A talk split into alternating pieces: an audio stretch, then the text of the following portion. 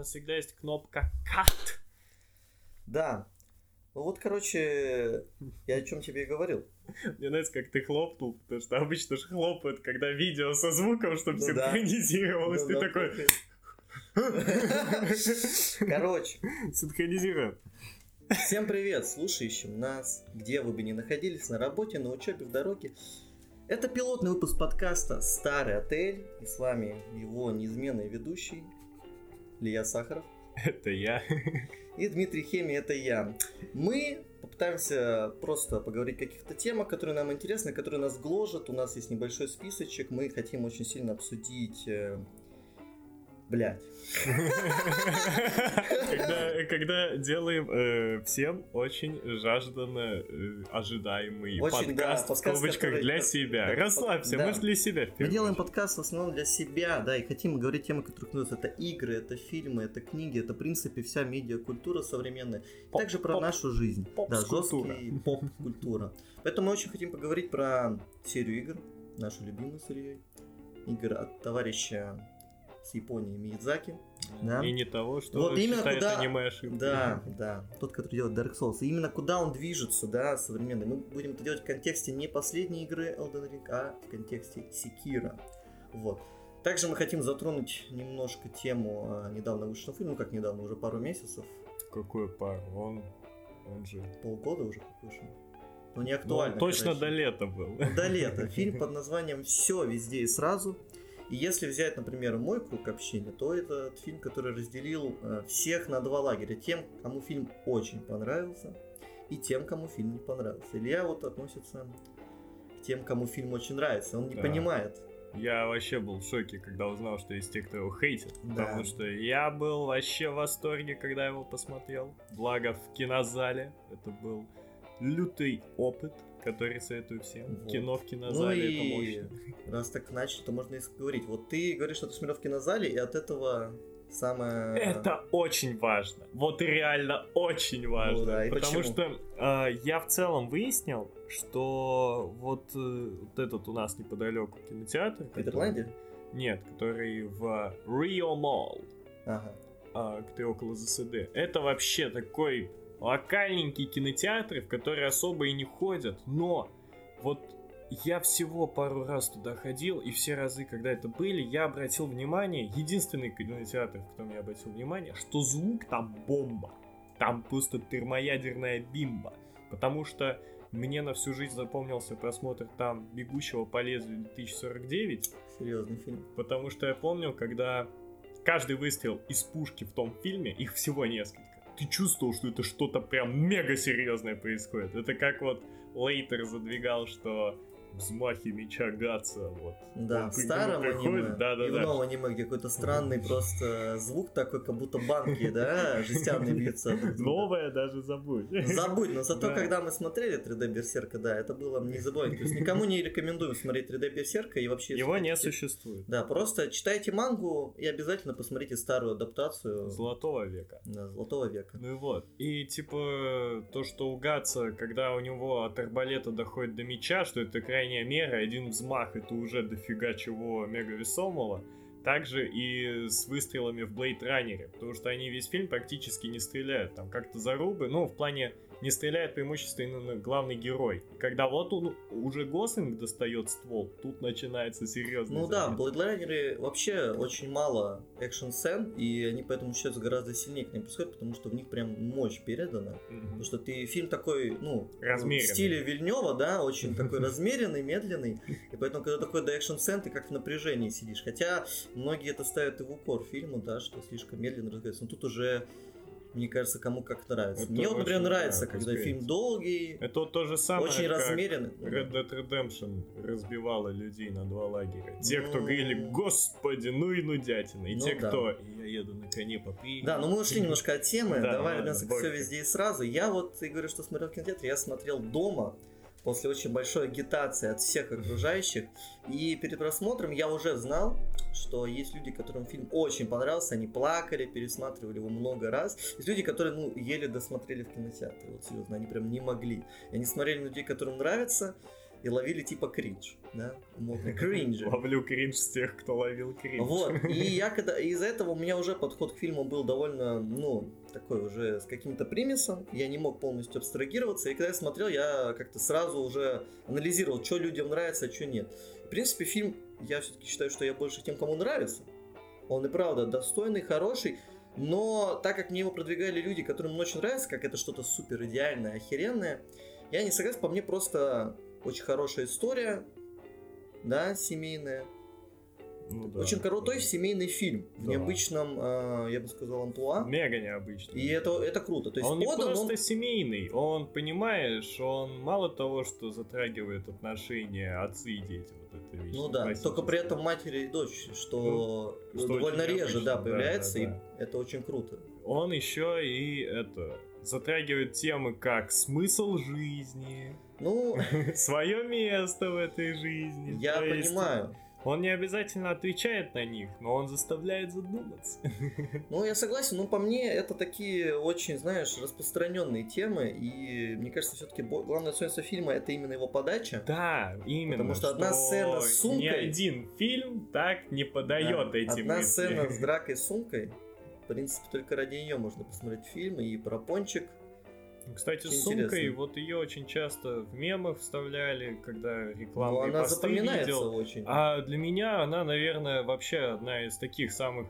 Ну, она, типа, прикольный экшен-момент, но на фоне всего остального она даже как-то блекнет. Вот мне ну, гораздо почему? больше запомнилась сцена, когда э, дочка именно в образе межпространственный... Как ее зовут, ты помнил? Очень Вот я сейчас буду пытаться говорить, как э, главная героиня весь фильм, когда выговорить не могла. Чубакатаки. Что-то такое. Чубакалаки, да. ну, как-то так звали. Нас поправят, если что. Вот. Да, мы не помним, как ее зовут, мы помним, что дочка, которая вот... хотела, чтобы всех засосали большой бублик. Да, и когда она впервые вот встречается с матерью, вот э, в коридоре того офисного здания, она на лифте приезжает, да и вот эта сцена, это просто разнос. Согласен, когда там впервые да. демонстрируют экшен, грубо говоря, межпространственный. Да, когда, когда по- показывают, всех... как она может все менять просто, да, как она проживает, как человек, который идущий к реке, да, вот она проживает тысячу жизней, да, и уже полностью преисполнится в этом мире. Ну, согласен, фильм все-таки оставляет гораздо очень положительное впечатление. Впечатление, да, я слово забыл. Ничего, я на подхвате. Да, мне он понравился, но как бы какого-то желания пересматривать, потому что вот у меня есть друзья, которые фильм пересмотрели пять раз, причем два раза в кинотеатре. Настолько сильное впечатление на них произвел, настолько они хотели его пересматривать и показывать. По мне, это очень крутой фильм, вот реально смотреть всей семьей. Да. Это лучше, чем ходить, вот. например, на современные какие-нибудь диснеевские мультики. Причем, это... извини, что перебью, именно так этот фильм мы и смотрели. Мы пошли я, Арсюха и Маман. И мы втроем такие... Это вот прям было жесткое целевое аудиторное попадание. Нет, это очень круто. Вот для семейного просмотра реально крутой фильм а, в необычном сеттинге, я не знаю, как сказать. Ну, то есть он подан так, как никакой фильм не подан. То есть и монтаж такой клиповый, mm-hmm. и идея, да, с кучей миров, как это все переживают. И что дочка, да, живет одновременно все жизни подряд, поэтому ее жизнь как бы и неинтересна. Да, что она везде и сразу. Здесь сразу. Непроизвольно. Да. Напросился. Вот. Э... Ну и, собственно, э, сейчас, раз такая пауза, проброшу, проброшу, почему я изначально начинал при кинотеатре и вот эти все миры. Mm-hmm. Дело в том, что для меня одной из самых, можно сказать, монументальных, самых контрастирующих сцен в фильме, это когда резко мать с дочерью оказываются в мире, где они два камня. Ну, я так и хотел к этому подвести про сцену с двумя камнями. В кинотеатре суть в том, что там не просто отсутствие шума, а там аудиодорожка именно со звуком тишины, вот этим давящим. И это воспринималось так разительно отличающимся от всего остального фильма. Тут резко такая именно навязанная тишина, давящая тишина. И вот эти титры, и ты прям чувствуешь вот эту пустоту прерий, где они всего два камня, и они там вот так вот все это обсуждают, даже находят время посмеяться друг с другом, хотя они переживают фиг пойми что. И э, почему вот я и говорил про кинотеатральный experience, потому что потом я показывал этот фильм друзьям, мы собрались на дому, там сетап у челика был такой себе, то есть у него основной девайс это MacBook, который он подключил к монитору, и звук шел именно с макбука. И мы просто ну, выжимали максимум из того, что могли, но все равно я помню, что вот наступает сцена с камнями, я понимаю, что она потеряла процентов 80 всей своей значимости и просто из-за отсутствия вот этого вот шума, который абсолютно намеренно вставили туда создатели фильма. Я тебя абсолютно понимаю, потому что именно так я смотрю фильм на макбуке. Ну, не подключали его к экрану, а прямо вот на макбуке и смотрели, поэтому для меня эта сцена скорее больше визуально запомнилась, как какой-то гэг такой и смысловой нагрузкой. Я, конечно, согласен с тобой, что фильм, э, если смотреть в кинотеатре, это очень важно, потому что звук на самом деле, как и в видеоиграх, что многие недооценивают, это на очень много процентов восприятия любого медиа, который аудиовизуальный. И тут у меня пример такой, если пробовать, это, например, фильм Нолана, которого я не особо люблю, Дюнкерк, который, в принципе, так и не посмотрел. Просмотра, я бы не сказал, чтобы рекомендую, или, ну, в принципе, не такой фильм, просто военный с интересной, да, историей, типа одновременно несколько историй. Но при просмотре его в качественном кинотеатре или в IMAX, тот фильм для IMAX. Обязательно. Вот когда я его смотрел в IMAX, это был крутой опыт. Но я даже не представляю, как этот фильм можно смотреть в обычном кинотеатре. С телефона. А тем более, да, с телефона или дома. Но это, знаешь, это вообще такая популярная сейчас... Э, популярная, да, же тема, что вот я тоже ходил на фильм, это «Легенда о Зеленом рыцаре». И там есть сцены очень затемненные. И это специально сделано, потому что сейчас, ну вот, это же все фильмы сейчас почти все смотрят дома. А у всех телеки, оледовские, где чернота очень uh-huh. хорошо различается. А в кинотеатрах во многих это не так. И вот прям видно, как современные фильмы, вот есть такое ощущение, как будто недосвечено, да, то есть слишком uh-huh. темнят, потому что вот де- делают под телевизоры, потому что это более распространенное, более популярное. Это как вот, как раз, мне кажется, идет к тому, что кинотеатры вымирают немножко как э, принципе, вид развлечения для какого-то частного, да, не блокбастерного кинопросмотра. Ну, конечно. А, сейчас, а после ковидных времен еще хуже. Да. А, так то, а еще сейчас а сейчас, России, что в России, то совсем все грустно.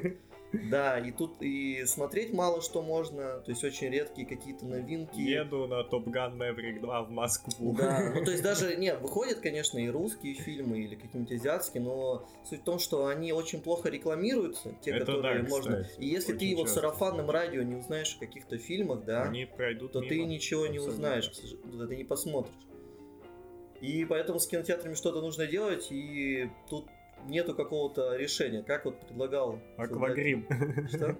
Было же это известная цитата, которую вырвали из изречения одного, одной из депутаток, что кинотеатры просят деньги, но никто не А, предложил я альтернативной типа схемы это. Заработка, да. да. Да, да, Никто не сказал, что давайте мы возьмем вашего ребенка на 6 часов, и он вернется в аквагриме и Вот это довольный. да. И А ребенок хочет- детский сад. Неправильно. Ну, Мы возьмем вашего ребенка и дадим ему поиграть в Fortnite 6 часов. Вот мне кажется, вот это больше есть вариант, что дети захотят этим заниматься. А если еще и, например, кинотеатры будут давать кейсы открывать, какую-то сумму, 5 кейсов, например, я не знаю, сколько кейсов в Fortnite стоит, но ребенку ты принес, заплатил сумму, из Так этой только- суммы открываются кейсы. Причем тут тогда кинотеатр? Ну, нельзя Я же весь понимаю, зал что- засадить, ну- чтобы они все на большом экране играли. Ну, я тебе не говорю, чтобы, смотрите, они, например, э, Ты имеешь в виду просто, Просто, да, помещение, просто помещение сдавать. Но это знаешь как, э, ну это, конечно, не правда, например, International уже смотрят в кинотеатре. То есть это... Ну, да, тут, кстати. конечно, это больше подходящее, ну просто... Футбольчик. Футбольчик, ну много что можно Там, придумать, по-моему, да, стульев способ- не останется в кинозале после заработка. футбольчика. Но, конечно, это все очень печально и грустно. И поэтому поддерживайте кинотеатры, товарищи слушатели. Ходите в фильмы, смотрите. Да я вот когда есть буквально, возможность. буквально вчера открывал афишу, потому что я в очередной раз столкнулся с Топ Хэном Мэврик, что он уже одиннадцатый самый кассовый фильм просто в истории А кино. ты смотрел первый том? Нет. А сцену с Тарантино, которую обсуждали? Это я смотрел.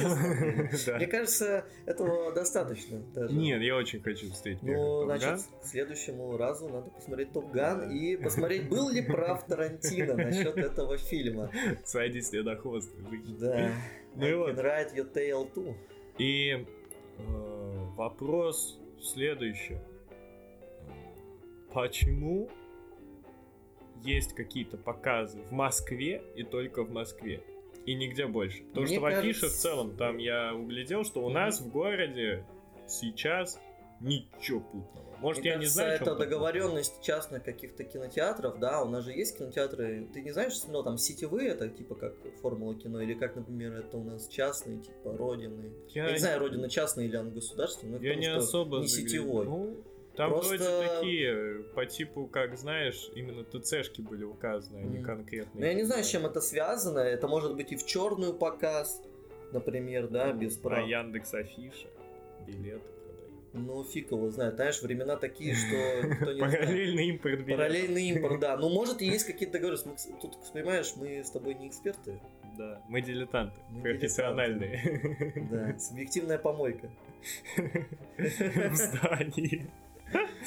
Высказывает свое мнение. Да, это было альтернативное название подкаста. Ну, оно всегда может... Будет теневое, Теневое, теневое. да. Субъективная помойка начинается. Нет, субъективная помойка начнется, когда мы дойдем до секира. Там будет жесткая. Ну и, собственно, возвращаясь так ко все везде и сразу. А, Ты же знаешь мем, кас- ну, это много тиражировали новость про сту- ну, ребят, которые занимались визуальными эффектами. Нет, я ничего не читал. Я В про общем. фильм вот вообще специально пытался себя оградиться О. из-за хайпа, из-за того, что мне люди все рассказывали, типа, бля, это охуенный фильм, это лучшее, что я смотрел, посмотри, Димас, обязательно, вот большинство мне говорили так, несколько человек мне говорили, Димас, не смотри, это худшее, что я смотрел, я уснул четыре раза, я смотрел на, на часы постоянно, хотел выйти из кинотеатра. Мразь. Вот, я пытался максимально от этого оградиться. Найдите этого человека. Найдите родителей этого человека. Это все ясно. Но, понимаешь, э, в фильме есть о грехе. Все равно. Не спорю. Потому что Но. на самом деле, к середине фильма мне тоже стало скучно немножко. Там есть вот Он да, да, да. просаживается Я в вот э, в целом э, я на этот фильм сам когда шел, я тоже ничего о нем не знал, вообще ничего. Мгм. И Алян мне просто сказала, э, она успела сходить пораньше, что ни за что, ничего не читай, Это не смотри про да. фильм и просто иди на него. И я вот шел максимально вслепую. Ждал ли я, что я получу, вот, э, выражаясь словами классиков, такую ебануху? Да. Абсолютно, абсолютно не ждал. Я просто думал, а что вообще там будет? Это на самом деле мега классный опыт, когда есть что-то очень крутое, и о чем ты ничего не знаешь. И ты просто знаешь, что это что-то крутое. Ты такой, а чем меня будут удивлять? А тут еще такой фильм, в котором предсказать сюжет очень сложно. Ну да, и по самому названию и обложке, Да, например, да, если да. ты синопсис не зачитал, Это то очень вообще сложно. Ну знаешь, шок. здесь может это обратно, потому что, например, когда фильм можно испортить спойлером, то это немножко падает ценность самого объекта, что тебе не будет так интересно смотреть фильм, если ты знаешь спойлер. И получается вся суть Ну почему же раз- в этом э, спойлере. Создатели фильма, они ведь шли на то, что реклама была, синопсисы были. То есть людям говорили о том, что они могут увидеть в фильме. Я тут скорее говорю о том, что ты можешь сам себе устроить Ну, это- такой аттракцион. Да, это нормальный опыт, когда ты не смотришь ничего, не- ну, перед фильмами особенно, не смотришь трейлеры, не читаешь Мгм. отзывы, обзоры, ничего не читаешь, просто есть название, обложка, все, ты пошел. Это очень крутой, согласен, опыт. Я так тоже ходил в кино на фильм под названием «Расплата» с Беном Аффлеком и Анной Кендрик. Фильм на самом деле, ну такой, второсортный. Но я на него зашел просто рандомно, и он мне капец нравился. Это очень Там простейший кайфово. сюжетный поворот, ну, когда реально. ты сидишь вот... Но когда ты иногда- заходишь в фильм, причем знаешь, насколько меня было? Я его увидел просто вот эту, ну, стенд в кинотеатре. Вот И такой, стенд, о, стоит. Бен Аффлек с автоматом, расплата. Я такой, смотрю, что еще есть, понимаю, ну, выбора нет. Я такой, ну ладно, пойду на расплату. Ничего не знал. Я просто знал, что там Бен Аффлек. С автоматом. С автоматом. Это все, что я знал. И мне очень понравился фильм. Это очень крутой опыт, который, знаешь, в наше время когда информационной переполненности, когда у тебя информация льется и льется, ты ничего не можешь. Знаешь, как раньше там диски из рук в рук передавались, то, что тебе друг в школе рассказал, там такая игруха есть, а если, короче, в одном месте 10 часов стоять, при этом нажимать на кнопку П, то там вылезет, там короче, мультик покажет. там мультик покажет, да, это какое-то вот такое детское чувство ну, первого открывателя, Первооткрывательство, да, в да. любом фильме, в игре. Когда ты что-то не знаешь, и тебе что-то рассказали неточное. Это Да. то, что очень лишилось в современном мире, Мгм. когда одним кликом ты можешь узнать что угодно, проверить. Я из-за этого всегда расстраиваюсь, потому что я вспоминаю первый опыт просмотра, когда я только узнал про всякие E3 конференции, mm-hmm. когда ты это смотрел, там были реально брейкинг термоядерной бомбы, а сегодня вот взять последние лет пять, ну, Gamescom даже всегда перед всеми презентациями все сливают эти инсайдеры, не инсайдеры. Ну... Есть, конечно, гениальные инсайдеры уровня Антона Логвинова. Ну, это да, великий, так сказать. Но все равно, когда тебе по максимуму спойлерят, и потом ты такой, о, круто, но да, подтвержденный слив. Ну, это и раньше было, просто скорее тут доступность информации и вот. массам этих сливах. Ну, слушай, это очень сложный вопрос, потому что сливы можно и не читать. Но с другой стороны, как их не ну, читать, когда сложно, они когда везде, ты подписан да? на профильные сообщества, сообщества, а все профильные сообщества да, все постят. Потому Причем что это, это именно брейкинг на всю да, главную да, страницу. Да, это нормально. Ну, с E3, мне кажется, другая проблема. Мы просто вообще такое время вошли в игр, что тяжело ждать что-то громкое, да, какой-то проект. Просто вот, например, загуглишь какие-нибудь игры там 12 года, 7 ты смотришь список, и там Это легенда на легенде. Есть, есть, есть. А сейчас... Стоп-гейма были видео. Ну, много даже... 2007-2009 годы, где просто в один год выходят вот первые или вторые части самых величайших франшиз. Да, ну это... Либо они начинаются, вот...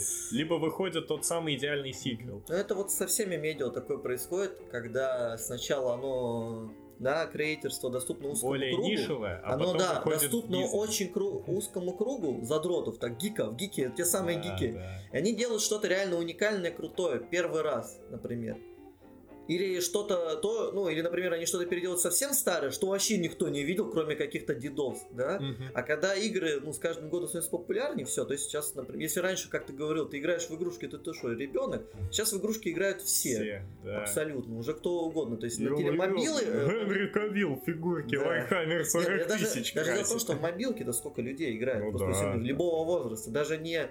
Потому что на самом деле, если ты играешь в синглы, хотя бы много, то ты уже, можно сказать, ну, в нынешних реалиях хардкорный геймер. Как... Жесткий геймер. Ну, по идее, да, ты уже жесткий, потому что ты уже проводишь за играми какую-то а, большую часть своего досуга. Но геймеров уже много, которые просто играют, вот чтобы убить время на мобилке да, всякие. Нынче, понимаешь, нынче уже Сколько даже это происходит? адепт Геншина уже геймер.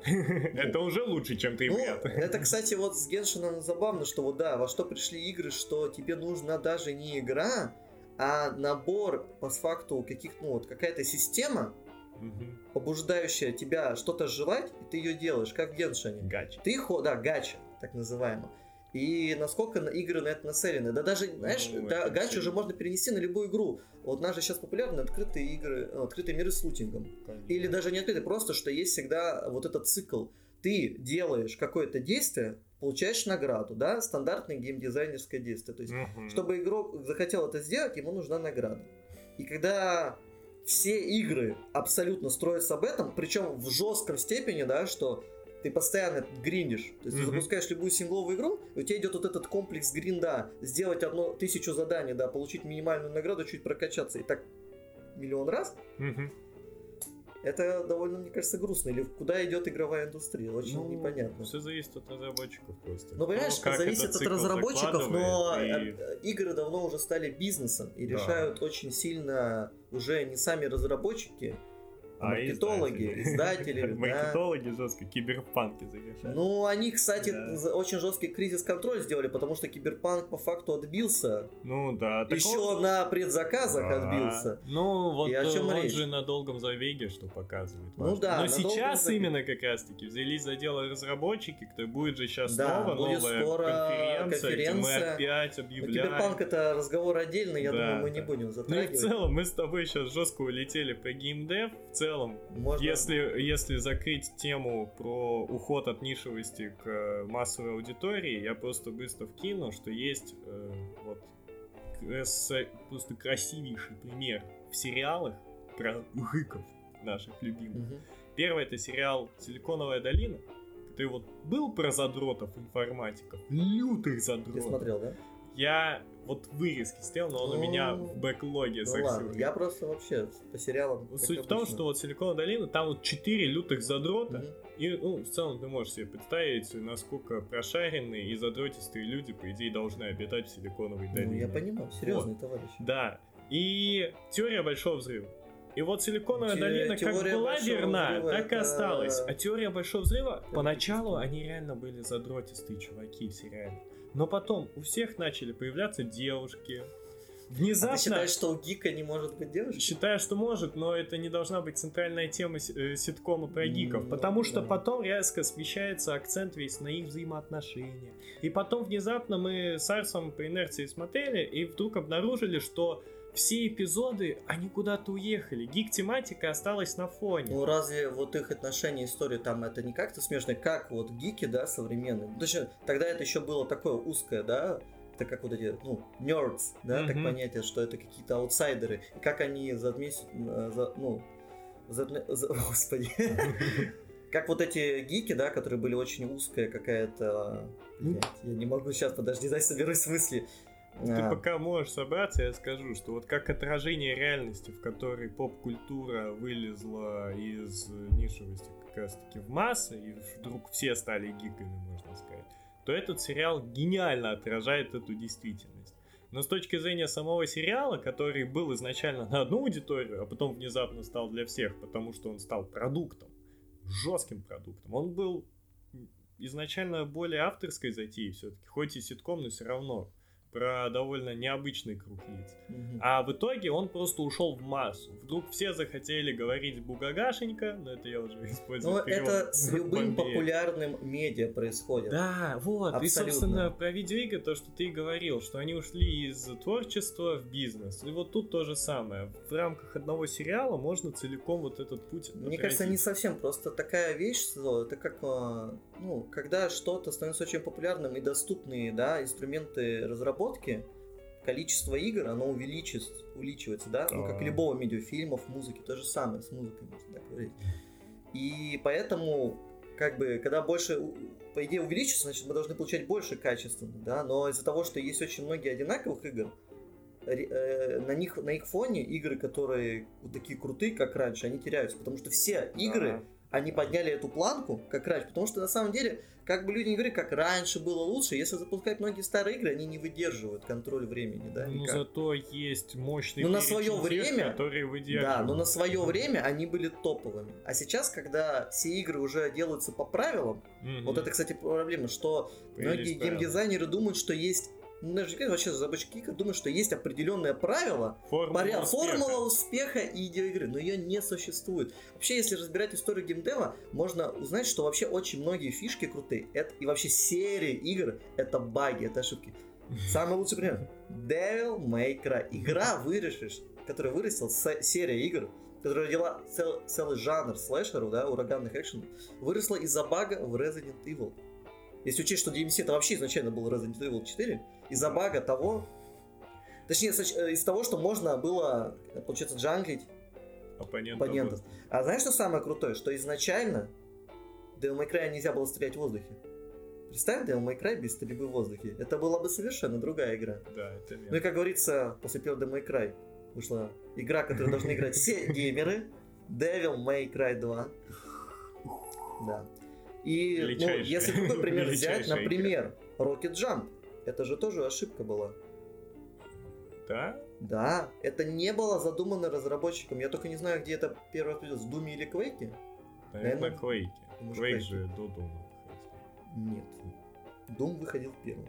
Извините. Нет, Дум выходил первым, Просто я не очень эм, прошаренный в механиках э, старых думов. Ну, первые два дома сугубо горизонтальные. Ну да, но понимаешь, я не, я не, ну скорее всего, да, наверное, в Квейке было, но я к тому, что это была тоже ошибкой, насколько это важно. И Или как многие э, да. игры становились, хотели быть спин сериями, а стала целой отдельной серией. Assassin's Creed тоже, да? Персона. Это персона. Ну, короче, э, очень многие успешные игры это стечение обстоятельств, а не какая-то формула. И это очень важно называть, что когда ты делаешь какую-то видеоигру, тебе главное, ну, делать, вот творить то, что ты хочешь сказать игрой, или какой ты геймплей хочешь, опыт, да, К слову об этом. передать э, игрокам. Совсем недавно читал статью, я не помню, пересылал тебе нет, про Синди Миками.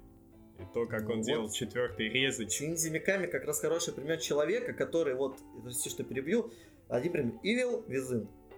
Бабон, блин, игра, лучшая игра. вот игра выходила в период, DLC, когда уже начинали лутбоски. То есть, когда вы, в тот период, когда разработчики поняли, что нельзя выпустить сингл-игру, и не заставлять игрока платить еще раз, потому что нужны бабки. Да. В этот момент Синзи Миками выпускает классическую синглплеер игру, которую ты один раз покупаешь, один раз покупаешь, и в ней куча контента, можно а, много раз перепроходить. И там есть легендарная, очень высокая сложность, очень, я только не помню название, очень сложное. Я тоже не Там какое-то типа японское. Японское слово, слово да. да. И вот когда есть такие разработчики, надежда на, да, живет на игровой индустрии. Ну и вот, и он как раз таки при разработке Resident Evil 4, я этого не знал, что Резик 4 это первая игра от третьего лица, в которой камера находится за плечом когда ты ходишь. Да, стреляешь. потому что раньше было в резиках от камеры. То есть, например, как это ты менял ракурс. Да, да, а там была в четверке фиксированная.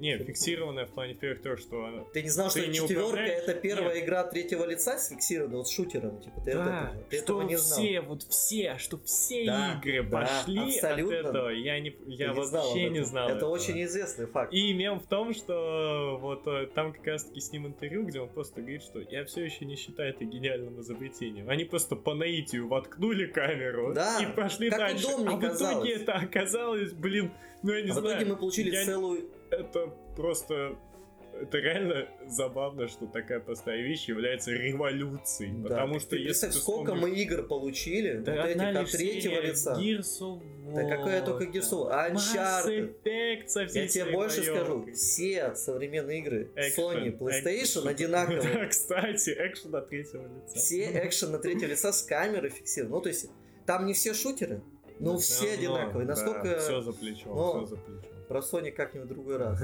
Но, короче, вернемся. К чему? Я не знаю, я впервые в жизни, кажется, удержал в голове мысль, который, от которой ушли изначально в диалоге. А какой именно мысль ты хотел? О том, что во все везде и сразу. Ты еще хочешь все везде и сразу В начале фильма происходит просадка по темпу а, ты говорил, что как раз к середине. Мне кажется, в середине. В начале как Но раз, когда том, завязка очень интересно смотреть. Завязка мега интересная, и потом вот растянут момент, когда вот эта женщина из налоговой, я не помню, кто она, по идее. Ну да, налоговой. Когда вот она за ними гонится. И что-то на этом этапе там как-то вот это растянуто получается. Вот где они в этом офисном здании, ну, в один такое, момент да. это реально растягивается. Потом ты такой, а, но потом постепенно уходит раскачка уже в сторону того, что Маман э, начинает жестко прокачиваться, потом тоже становится такой же, как это Джако Булати. Чакабулати. Я не помню. Ну, ну, вот, но все равно звучное имя, которое, вот, мне кажется, если это услышать в контексте фильма все везде сразу, все поймут, о чем ну, понятное дело. Чага Булати. Чага Булати. Там Чубака, Чока Чубака. Чока Чубака. Ну, Чока Чубака. В общем, когда главная героиня становится такой же, и там начинается уже разнос с мирами. В целом, вот это деление по актам, которое в фильме есть, когда вот идет эта надпись с актом, и такой звук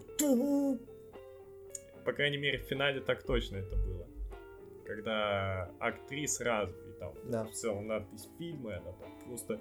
Этот звук, как у студии THX, которая... Или как она называлась? В общем, звуковая компания, ты в интернете как самый громкий звук на свете, у которых вот это что я вообще Просто жестко, жестко орать начинает и всех сносит. Mm-hmm. Вот такой всегда разгонистый звук был. Вот. И, короче, да, я признаю, что тоже испытал в один момент ощущение затянутости, но потом фильм справляется с тем, чтобы затянуть обратно. Потому что он начинает все равно жонглировать с, со своей идеей. То есть он не фиксируется на том, что вот идея есть, и она вдруг становится неинтересной, когда вскрылась. Mm-hmm. А он продолжает ее разгонять. Он продолжает с ней дальше экспериментировать что-то показывать, делать, делать, делать. И в конце все это сводится к тому, что какое бы жесткое разнообразие его не было, ты всегда можешь выбрать даже э, любимый тебе уютный мирок, в котором все по-обычному и даже не по самому лучшему, но при том в нем существуют какие-то ценные для тебя вещи. Да, мне понравилась основная идея, что нужно ценить то, что у тебя есть. Мне кажется, yes. это основная вообще идея фильма, что цени то, что у тебя есть. То есть там фильм показывает, как у человека жизнь по факту, ну, в тяжелых ситуациях находится, ну, знаешь... В, в худшем таймлайне, Да, в худшем таймлайне ты живешь, мы проживаем наш худший таймлайн, как говорится. Где же другой таймлайн? Но все равно после каждой черной полосы идет светлая, да, то есть не бывает там худо без добра, вот эти цитаты yeah. ауфные, да, из пабликов. Суть в том, что нужно всегда ценить то, что у тебя есть, потому что э, этого может не стать тоже. Да.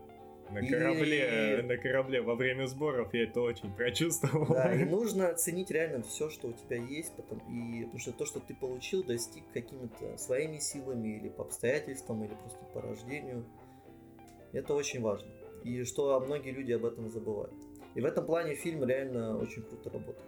И помимо того, что... Ну и в целом, заканчиваю тогда уже. Про все везде и сразу, раз он так быстро у нас отмирал и переходил к другому, надо как-то для него вывод окончательно искать, что вместе с тем, что фильм несет интересную мысль, он при этом является безумным аттракционом, наверное, самым изобретательным фильмом за последние лет, может, даже 10. Я бы не сказал, что прямо изобретательным каким-то да, сильным. Ну, это было я такого не видел. Я, ну, конечно, не мега не видел. Я понимаю, что такого не видел, но клиповый монтаж, знаешь, это не самая вот. редкая а, вещь. я забыл тебе сказать. Пару фактов о фильме, которые ты, значит, не знал. Первое. Всю, все визуальные эффекты, которые ты видел в фильме, делало 5 человек. Okay. Эти 5 человек в свое время сделали музыкальный клип Turn Down for What. Ты его видел? Нет, но песню я знаю. Это клип про него мне однажды я вообще абсолютно отстраненно от тематики фильма и этого клипа. Просто мне вот как-то сказали, что вот в музыкальной индустрии клипов вот, существуют клипы до Turn Down For What и после. Короче, некая и если база ты увидишь да? сам этот фи- э, клип, ты поймешь, что вот да, авторы этого клипа, авторы всех визуальных эффектов во все везде и сразу. Нет, мне кажется, я когда клип, я пойму, а, понятно, как делают клипы после этого. Ну, это, как мы вот про игры говорили, что когда рождается какой-то тренд, и все ему следуют, это очень нормальная тема в любом медиа современном. Да, ну и получается, что вот люди, ответственные за переворот в музыкальных клипах, ответственны за очень яркий, красочный. Будет ли переворот в фильмах? Да очень вряд ли. Я фильм тоже, все равно Мне кажется, фильм очень э, получился на один раз и... Он не был каким-то мега блокбастером. Да. Ну, так и было. Ну, ему еще, наверное, повезло в России выйти в нужное время, когда нечего было смотреть. Он прям максимально. Потому что когда выходил все везде сразу, он был последним по факту фильмом Запада большим. Уговорили, что это попал. последний фильм студии А24, но потом еще вышел Род человеческий все-таки. Да. Ты мен.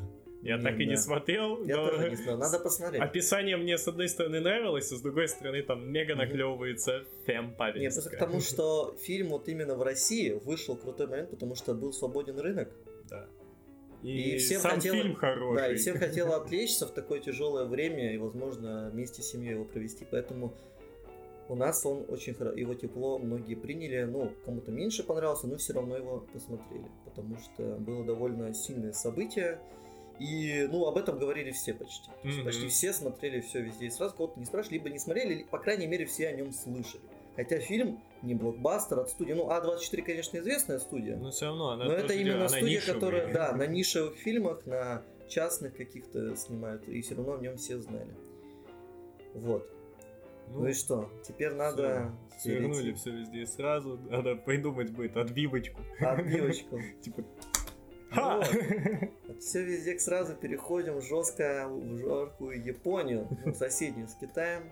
И сидит товарищ Миядзаки и делает... И чинит свои... сервера первых И сидит, да, чинит. Алло, так, Миядзаки, если ты слушаешь этот подкаст, мы с Ильей, значится, еще в январе начали вместе в первый раз проходить Dark Souls 1. Да. Мы дошли. Ну, ты сказал в первый раз, надо сказать, именно вместе. Вместе, я говорю, вместе раз, начали да, ходить. Да, да. И что-то потом перед выходом Алдеринга у вас там, короче, ошибочка жесткая наклеилась, что можно было весь комп там все данные украсть во всех соусах. Так вот, уже прошло больше полугода. Жесткая ошибочка для продажи Elden Ring. Да, да, да. Вы починили только в третьей части. Мы ждем очень вторую и первую, когда вы почините. Пожалуйста, Хидео. Ой, Хидео.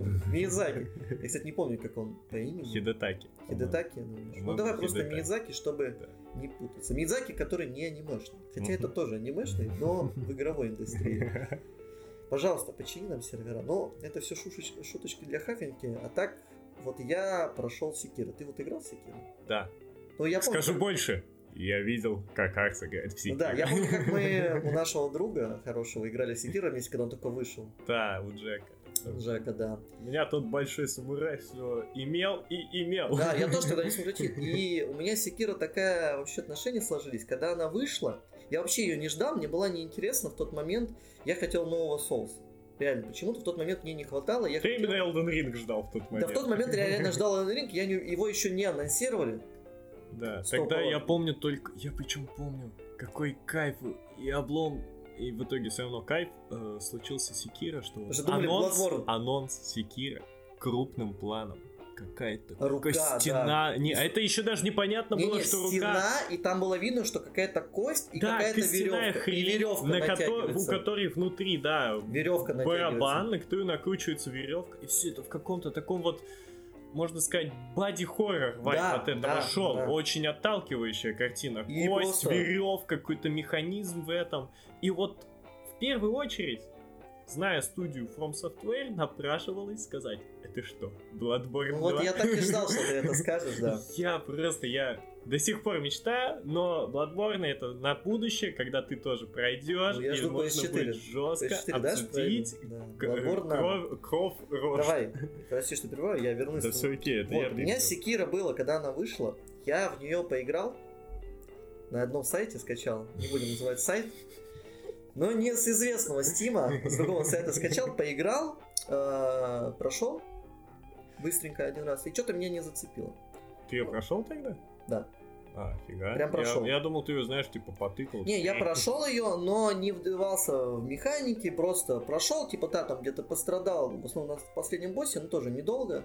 Ну, у меня просто серия соус быстро все отдавалась, хотя Секира немножко, немножко, сильно отличается от геймплея, о чем мы сейчас говорим. И вот недавно я решил дать ей второй шанс, и вообще играм, которые я недооценил сос, это две серии игр, это как раз две игры, это Bloodborne и Секира. Я хотел все-таки в них глубоко разобраться с точки зрения геймплея, и нарративного дизайна, и лора, вообще всего. И Секира для меня стала таким открытием, что я очень надеюсь, что товарищ Мидзаки уже закончит эту плеяду соусами. Дождется, когда Activision приобретут Microsoft и снова к ним придет. Да нет, дело в том, что Секира это то, что показывает, что они могут сделать за рамках своей привычной боевой системы. Да. Потому что чем крута Секира? Это совершенно другая боевая система. И вот многие называют Секира сложнее соусов. Я тут категорически не согласен, потому что Секира это как раз игра на масс. Потому что сеттинг более понятен. Япония какой-то. Там даже сюжет, в принципе, можно проследить. И в отличие от соусов, где очень много показателей, куча разного оружия, это все по-разному качается, что путает. В Секиро у тебя есть только меч. С мечом у тебя есть две атаки. Это, ну, точнее, ну, две, ну да, у тебя есть атака и парирование. Две опции. Да, две опции. И на этом вся, и на этом строится прекраснейшая боевая система Секира, которая расцветает в боях один на один. Поединки в Секира с боссами это лучшие поединки, которые делал Мидзаки. Это лучшие босс-файты. Вот можно топ взять. Это, во-первых, э, Филин, отец. Наверное. Я, я Не знаю, что это Филин отец, это, конечно же, последний босс. Последнего знаю. и босс. А Который э, как Страж. именно босс или который свободный босс на карте? Э, Нет, который вот первый, когда не двое. Когда один, когда один. Когда первый раз встречается. Когда ему еще потом он, он, ну, ты его убиваешь, и он себе голову Да, отрезаешь. вот, вот, да, вот да. этот, который на озере. Я думал, что это, ну, это типа как босс-файт, который не прям, что ты выходишь на арену. там- Нет, это прям на арену. А, Ну, ну, там просто в Секира нету тумана. Нет привычного. Ты прям подходишь на любую арену, и только М. после этого появляется туман, Всё. чтобы ты не мог выбежать. понял. Это даже с некоторыми мини-боссами. И эти три босса это абсолютно разный геймплей. Ну, э, вот если начинать э, по, по порядку, то с обезьяны можно начать. Обезьяна это босс-зверь, который работает совершенно по-разному, да, у него... Ну, в Секиро у нас есть две стамины, это ХП Мгм. и дыхание, так называемое, да, я забыл, как называется, но это которая шкала выносливости. А, кто Некая. настукивает, что Да. ты открываешь И зверь, вот из-за того, что у него дыхание, ну, не ритмичное, да, как у воина, она у него, она у него постоянно, сби- она у него постоянно сбивается, ему его легче пробить. Мгм. А у, например, какого-нибудь самурая, которого ты долго не бьешь, он очень быстро может остановиться. И, очень, и первая фаза обезьяны это очень крутая. Потому что она двигается абсолютно хаотично. Может упасть, начать крутиться, бить локтями. Мгм. может просто взять говном в тебя кинуть. Вот так просто как баскетболист сверху так. Бум! Слэм данк. И потом, конечно, что же самое крутое с этим боссом, это после того, как ты его убиваешь, он берет и встает с отрезанной головой с мечом и становится уже более точно бить. Мгм. И этот босс-файт, наверное, одна из первых мест, где очень многие игроки могут застопориться. И очень уникально сделан, вот именно с этим неожиданностью, если ты об нем не знаешь. И про то, что это по факту два разных э, босс-файта в одном. Мгм. Если взять Филина, тут нужно поговорить о том, за кого мы играем. Мы играем за Шиноми, Филин это... это отец Типа... главного героя. Такой э, с седыми длинными волосами. Не, тогда не, не видел. Не Он видел. еще в начальной сцене его подбирает. Его Ага. приемный отец. Ну, я понял, но я не видел босс-файт с ним. Вот. Ну, с ним два босс-файта. Первый, когда ты выбираешь концовку, типа согласиться с Филином, например, и убить э, божественного наследника. Мгм. Или отказаться, и будет первый босс-файт с Филином. Мгм. Но я больше говорю про второй, потому что он круче. Это который секретный босс-файт воспоминаний. Чем он круче? Мы, в отличие от многих врагов, играем за шиноби. У нас есть всякие ловки. Мы можем не только бить мечом и парировать, да, так дуэль мечников. У нас И есть дать монетки. да не монетки даже, у нас куча гаджетов. Вот эти протезы это то, что делает боевку Секира очень крутой и разнообразный. И Мгм. разные эм, протезы работают под разные босс-файты по-разному. И вот Филин, он тоже шиноби, он не боится э, делать какие-то грязные приемы, отступать постоянно, кидать дымовую шашку, кидаться ядом. И вот на Филине ты замечаешь, что на нем удобнее драться, не лоча на нем камеру даже. Я вот заметил, потому что проще от атаку вернуться. Но когда ты, например, с ним дерешься уже во второй раз в воспоминании, он там еще какую-то магию свою жесткую Фениксу кидаешь. И это совершенно другое чувство, когда ты, э, дерутся два шиноби, какими-то уловками, какими-то постоянными подбежками, отбежками, да, то есть э, Мгм. это не постоянно контактный бой, как, например, с Геничиро, да, Мгм. с э, боссом, ну, ты, он Ну, тебя убивает в начале да, игры, а потом ты ему мстишь. И Генчира это крутой босс, но это как такая проверка, месть за начало игры. Это, кстати, что смешно, что если ты... э, короче, я когда переходил Секира уже третий раз, когда Мгм. пришел там на, на НГ, ты можешь победить Геничира в начале, но Мгм. тебе все равно руку оторвет, ой, от- оторвет, причем там тебя кто-то отвлечет, какая-то птица, что ли, или какая-то фигня, короче, полетит, он отвлечется, и, короче, ему, и ему Кеничиро все равно руку отрубает. То есть вариантов нет. И второй раз ты, конечно же, его уничтожаешь, и если ты внимательно изучал локацию, знаешь, как парировать молнию. Ну и, конечно, последний босс-файт это как Геничиро на максималках. Сначала у нас проверка, выучили мы ли Геничиро, чуть Мгм. усложненного. Ну и потом три фазы Исина, абсолютно разные. И вот это очень крутый босс, крутой босс-файт. Вот Арсюха из-за этого Исина игру Да, я знаю. два раза забрасывал. Ну и Син очень крутой. Э, босс-файт это, в принципе, ради чего можно играть в эту игру. И каждая фаза, на- можно использовать разные на него тоже протезы. Мне вот очень нравится протез шинобиевский, это перья, который позволяет перед ударом прямо исчезнуть и спрыгнуть либо сверху, либо со стороны сбоку. Ты просто нажимаешь во время Мгм. удара, и ты можешь прям переместиться. Ну, тэпаешься. Да, это очень крутой. И он на, на некоторых фазах Исина тоже работает.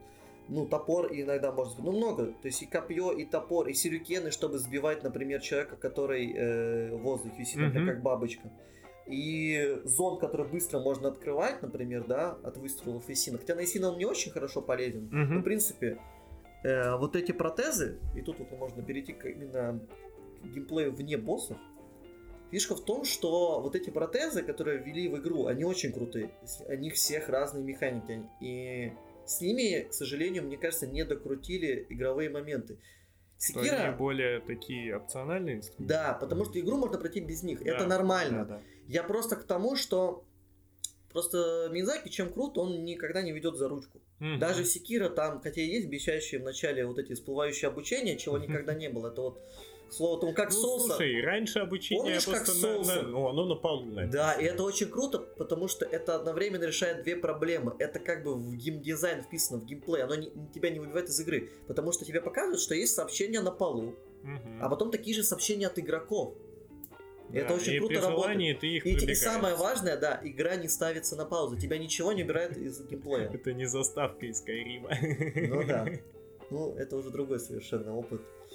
И в Секира вот эти, во-первых, ну, тебе то, что тебе, ты ничего не знаешь о том, как собирать эти протезы, где они находятся, ты можешь очень многие пропустить, они не обязательно. М, Но а, выборы, которые тебе открывают, это просто невозможно, потому что в Секира между босс-файтами есть, ну, вот тоже геймплей. И вот с ним есть проблемы, потому что, во-первых, очень мало интереса и какой-то мотивации собирать, и это очень грустно, потому что мне очень нравится Секира, ее были возможности. Там же есть типа стелс, Да. который очень плохо работает. Но вот эти аренки, там вот по факту есть аренки, на них, например, один мини-босс и какой-то набор мобов, Мгм. расставленных позициями. Это как головоломка.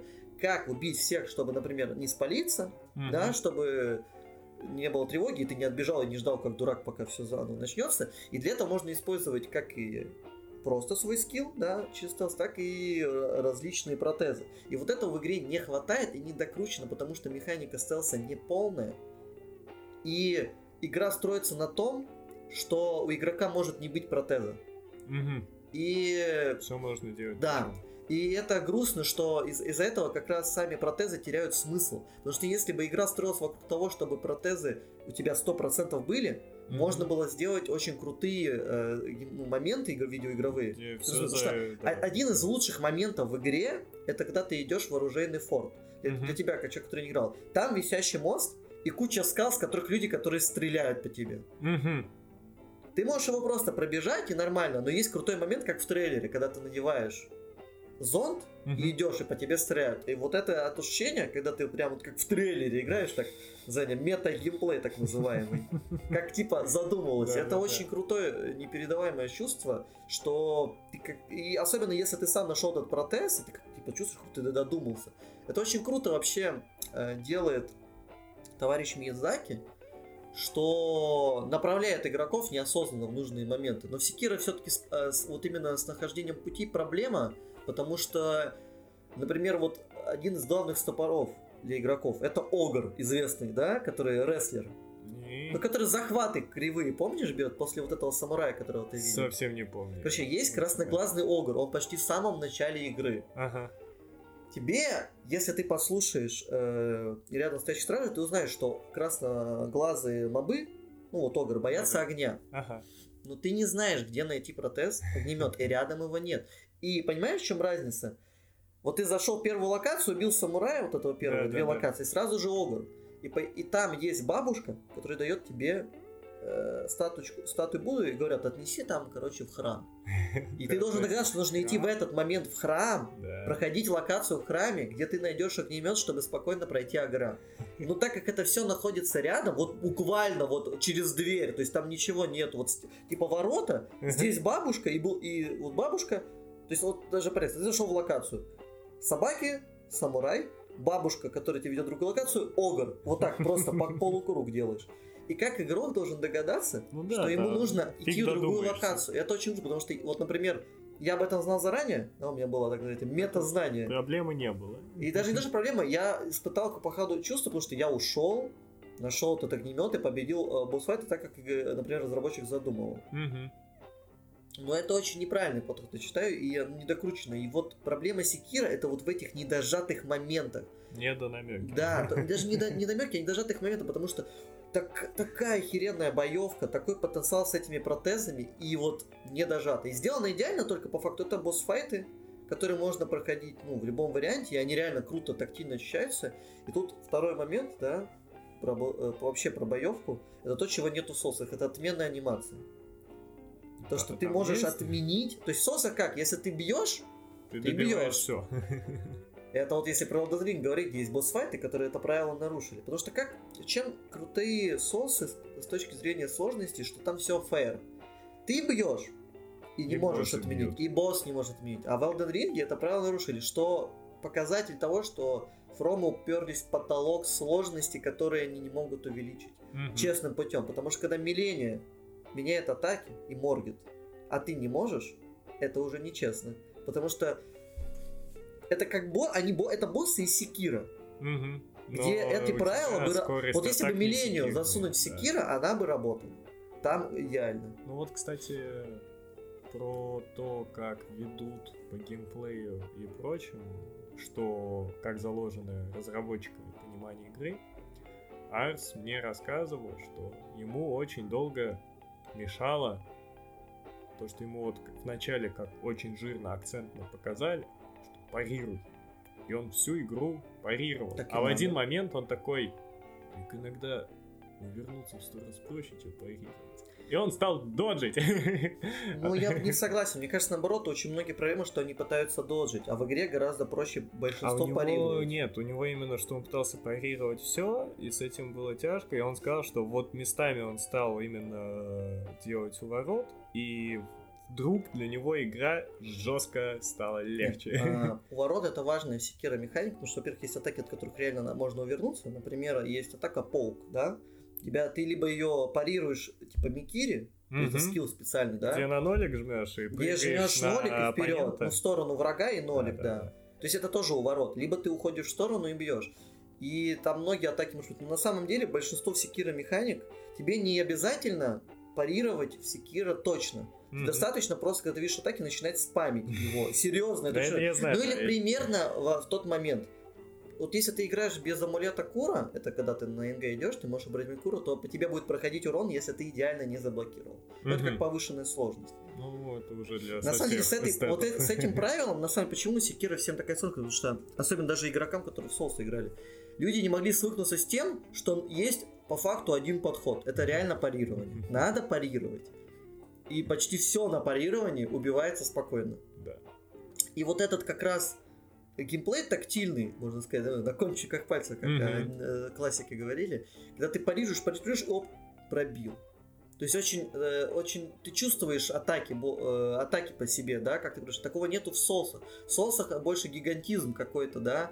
Почему я, например, в соусах очень не люблю гуманоидных противников, потому что от них ты просто уворачиваешься. Когда ты дерешься с каким-нибудь монстром, хотя бы чувствуешь, что это какая-то махина, жесткий демон, дракон, который ты убил, ну это же... Ты дерешься с человеком своего размера, и если его даже нельзя запарировать, то ты просто ну, ворот, ворот, удар, удар. Это очень быстро наскучивает. Секира такого нет, секира ты принимаешь удары Ну, на себя. лоб идешь. Да, это даже чем-то похоже на файтинге. В файтингах есть такая тема, как turn, да, ход. Мгм. Например, ну, не в Текине, например, но даже в Текине есть, например, в Street Fighter. Это когда кто-то получил преимущество, и он делает свой ход, он пробивает комбо. Мгм. Ты должен уважать это, потому что у тебя кадры, ты не можешь ничего сделать. Потом человек ошибся, например, все, он потерял свой ход, и ты, возможно, получил преимущество и Ну, можешь по ходить. сути... Секира вот именно на этом и построена, что ты вот этот тоже терн, босс ходит, и ты можешь его принимать спокойно. Мгм. Потом он ошибся, ну, по игре, и ты в ответ идешь, проводишь свою камбуху. И это очень круто сделано. Ну да. Не, просто, опять же, мне сложно как-то дополнить, потому что... Ну, я на самом деле к чему-то завел к тому, что вот ты же в соусы тоже все играл, все равно кроме По факту, Ring, по да. факту, в первый честно играл, и с тобой, и без тебя. Во второй честно тоже играл, и доходил. В третий, Bloodborne. Во втором, кстати, я... Я плохо помню, докуда я доходил. Во вто- В третий тоже поиграл так нормально, но к нему у меня отдельная просто Ну, тема для рассказа. да. А почему я не взлюбил третий Dark Потому Souls? что он как Bloodborne. А Почему у меня еще возникли обманутые ожидания? Потому что я сначала увидел, как ты проходишь финального босса и подумал, что вся игра такая. А в конце, э, в конце концов, еще и в Bloodborne играл, и вот самую малость в Секирку. Так что опыт имеется в Bloodborne. Вот. Слушай, я думаю, что я все свои непройденные э, Dark Souls и Секира купил тем, что как-то раз за неделю шесть раз подряд пошел Почему в человек Bloodborne. Bloodborne? К Я- вопросу, да? Это были лучшие школьные каникулы в моей жизни. Блин, понимаешь, когда ты говоришь в день по прохождению, и ты делаешь день по прохождению, а потом одно из прохождений ты целиком делаешь вместе с каким-то 40-летним американцем, ты в шоке с того, что ты там школьник русский. Ну, Я думаю, мне кажется, тебя вряд ли бы коннектило так далеко. Ну, я плохо помню, кто он, но суть одна, я что понимаю. у меня даже был вот этот опыт, что-то на уровне того, что закладывали разработчики Джорни в свою игру. Ну, Джор не очень крутая механика, что да, тебе нужно быть вместе справляться с ситуацией, да, с проблемами, чтобы, ну, чтобы достигнуть вершины, ты не можешь один, тебе всегда нужно действовать сообща. Да. Это очень простой концепт, очень крутая игра. Это построено абсолютно без слов, то есть полностью на нарративном дизайне, который передан через геймплей. Это очень круто. И вот у меня этот опыт был в платборде.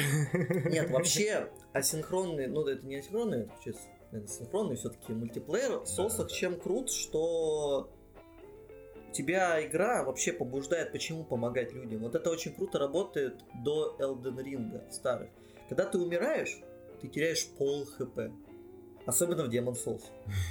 Вообще, почему-то очень многие жалуются, сделайте легкую сложность, там, вот когда Demon Souls заходил, типа, ч, блин, ча, то есть, как вот люди говорят, ты умер, и тебе еще и пол хп порезали. Угу. Но суть в том, что это побуждение к тому, Поможешь, чтобы ты помог и, и, и получил человечность от хп. Потому что и это решает две проблемы. Ты, во-первых, помогаешь другому, ты учишь бой, то есть получаешь скилл, и восстанавливаешь это прекрасная механика, которая работает в первом. Так еще и душ тебя отваливает. И душ, то есть для прокачки. Это и помогает, это работает и в Demon Souls, работает и в первом соулсе, где есть человечество, работает во втором соулсе, где у тебя тоже забирают фит. То есть это работает во всех, кроме Elden Ring, где у тебя ничего не забирают, кроме душ. Это вот в Elden Ring, кстати, в Elden вообще Ring, не ищу. В Elden Ring почему и нету такой темы, что... В Elden Ring вообще такая тема, что PvP очень плохо сложилось с PvP и мультиплеем, что ты не можешь вторгнуться человеку без фантомов. Да, там делали, что нельзя раз на раз. Да, нельзя раз на раз, к сожалению, это очень... И все. Ну, из-за этого... Два пацанчика Ну, и там помогать смысла нету. Ты по факту никакого профита, кроме потерянного времени, за это не получаешь. Потому что умер на боссе, у тебя чекпоинт, чекпоинт. Плюс. Да. А знаешь почему? Потому что Elden Ring это не просто сос игра. Во-первых, это, мне кажется, в первую очередь open world. У нас есть open world, вот эти знаменитые с башнями, когда да, Far. Да все вот эти оба Ну, да, началось-то с Far Cry. Да нет, мне кажется, вот это Или башни, это третья Brotherhood, где первые башни были.